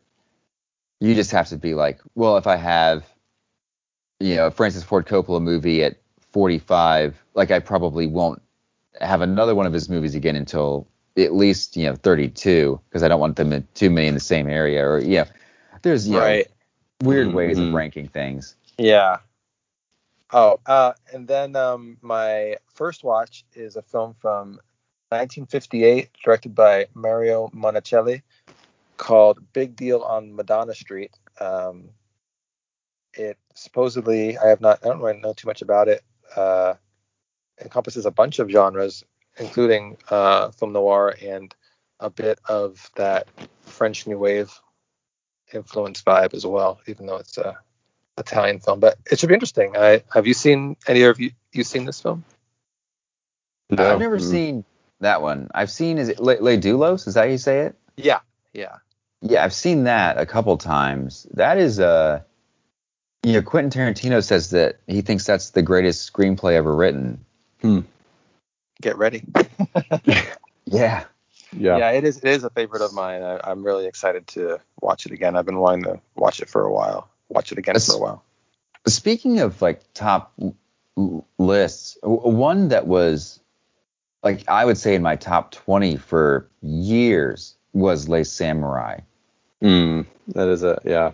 That's a And- fun one. I do not know what happened. I, I think I I watched it somewhat recently with the expectation that or like trying to watching it thinking it like is this still going to be in my top 20 and and going into it you know wondering where it would place still I'm kind worried of ruined this. the movie for me Oh, okay. Mm, and I actually rated it a four out of five, which still shocks me to this day. I um,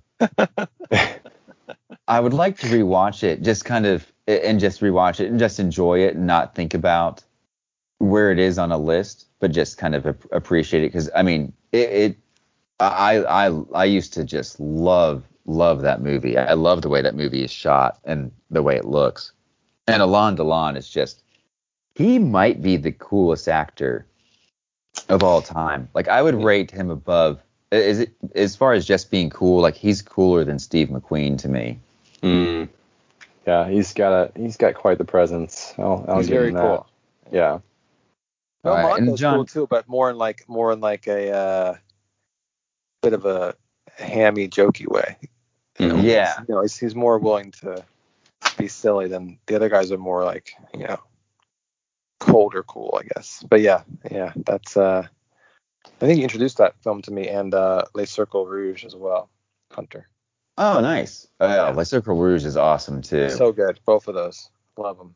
is I, I think um, I think I had the same issue where if I'm thinking about what a film is going to be ranked or rated while I'm watching it, it takes me out of it for some reason, or like it just it can be a distraction. I don't have the issue where um, I try to predict plots or anything like that. I know it's something that people deal with, or like they think about how a shot is done. I don't really have that issue, but definitely like, oh, right now it feels like a 3.5, and then oh, this happened, now it's a four. Like that's definitely something I wish I could just take out of my Mm. brain while I'm watching Mhm. the movie. I don't know. Yeah, it's tough. I um the same thing that happened to me with like Samurai happened with Notorious, where I watched it thinking, okay, I'm pretty sure this is my second favorite Hitchcock movie. And then when I was watching it, all I could see were were its flaws. it was such a strange like I, I regretted I almost turned it off because I was like, clearly there's something wrong with me because I, I don't I don't I love this movie? Yeah. This But- sounds but like my dating life.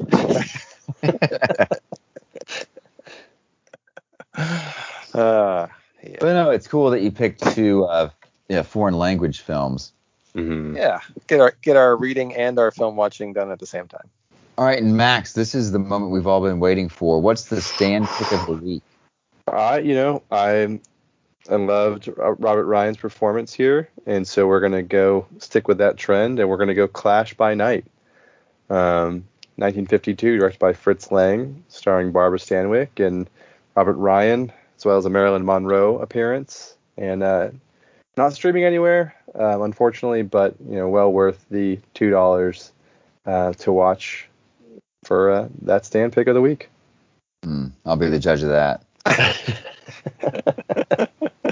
No, we all we all love Barbara Stanwyck. Um, some less than others. I uh, I'm probably the one that loves her less. Hey, any money you spend on a rental fee may go towards her family's, you know, Estate or estate. Yeah. Yeah, yeah. yeah. Um, I unfortunately I'm just not interested in contributing to that. No, it's okay. Yeah, Sh- she'll Yeah. she'll survive. Well, Yeah. I don't dis and, and of course I don't dislike Stanwyck. I just uh you know, I just marvel at uh your genuine affection for her. Yeah, Um, you know, that's another episode. That's a that's a that's a whole it's a series. thirty minutes there. You know. Yeah. Stanwyck September. Oh, next year. A September to remember, Oh, she does have a night to remember. or a September to dismember, and we do double horror, September and October. Ooh, I I could easily be talked into that. No, sorry, Max, remember I took it the away night. so fast. Uh, Oh, Right. Hey, there's always that one Stanwyck horror film where she's stuck in bed. sorry, wrong number. yeah. Our worst, our worst fears. No, I'm sorry, it's not a horror film. Now she is in some made for television um horror movies. Oh, she does. Like, is it like later on? Yeah, later on in her career. Max, I don't know. I don't know if I want you to see her that way. Um, it's entirely up to you. I- I Oh, had- yeah. Um, Have you seen her that way, Max? I Pastor Prime? like in the 1970s. I don't think so. Mm. Uh, but she's got a she has a William Castle film she's in, The Night Walker. Yeah, yeah everyone. You, you both have marked it on your watch list, so Oh, interesting. Interesting. interesting. Yeah, uh, now I've seen a, uh, at least one of her made-for-TV horror movies from the 70s. I, I do I do like made-for-TV movies, yeah, especially from the 70s. But uh, Is she a shell of her former self? TBD, know. you know. Is she mailing Yeah. it in? I'll I'll let I'll I'll let Max decide. Maybe Yeah. I'll pick one. Uh, maybe we'll. Oh, you know, I would be very much on board with, even if it's just my selections, doing um, a made-for-TV movie episode. I'm Mm, down for that. mm. Yeah, that could be that could be fun. Stars Yeah, past in their primes. And then uh, this brings us to uh, John's new segment. John, tell us about it. Well, you know, they say the best things in life are free, and sometimes the best streams in life are free. I feel like, you know, this kind of environment, sometimes you don't want to pay for a streaming service. So I'm here to offer you some quality films and whatever subject we're discussing that are free for you to stream without paying any money in any way. No free trial. The app is completely free. Um, this time the app is Pluto TV, which does have ads. Um, but both of these films I'm going to mention are also on Kanopy, which is a streaming service through your library. And as far as I know, a library card is still free of charge. Just takes a little of your time, which is money, but not physical money. Anyway, a couple noir picks um, that are free to stream. Uh, first one is The Stranger from 1946, directed by Orson Welles um, starring Orson Welles and Loretta Young and Edward G. Robinson. It's about a man from the War Crimes Commission, Edward G. Robinson, who suspects an important Nazi official may be hiding in a small Connecticut town. Um, I wouldn't say it's the best Orson Welles film, but that's, you know, those are way high up there. But it's really fun, interesting, definitely worth a watch. I, uh, I'm a big fan of this film. And then my other pick, which may be um, a future Max review is The Killing from 1956, directed by Stanley Kubrick, starring Mm. Sterling Hayden and Coleen Gray, Vince Edwards. It's a heist film involving the robbery, a very complex robbery of a racetrack, um, and what ensues. A huge fan of this film. It's in my weird top 167 as well. Uh, also on Pluto and Kanopy. Highly recommend both of these films if you can get to them. All right, and that that we're getting close to the end. Thank goodness, because I think we're all exhausted. I know I am. Uh, I am John- sweating because I'm in my car win. and the windows are up for for silence and it is hot in here. Oh yeah, yeah. That's that doesn't sound good. Social Commitment. media. Yeah, let's just. Uh, where can people find us on social media? So if you want to find us on social media, you can find us on Instagram at um, semi underscore cinematic, or on Facebook if it's not having an outage, you can find us at facebook.com slash semi cinematic. One word. All right, tremendous. And and um and Max, what uh, did you say? What what what is our email address? Whew, this is embarrassing. Let me- We will It also have a Letterboxd account soon that people can follow. But yeah, Max, uh, can you say uh, what is our email address? Because I I don't know it.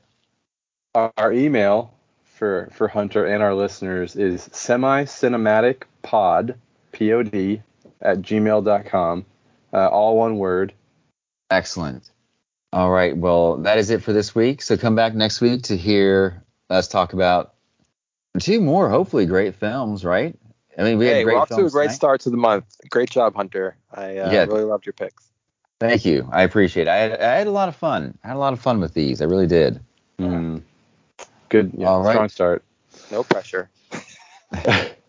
All right. Well, we will uh, talk again next week. Until then, ya. Titan. Adios.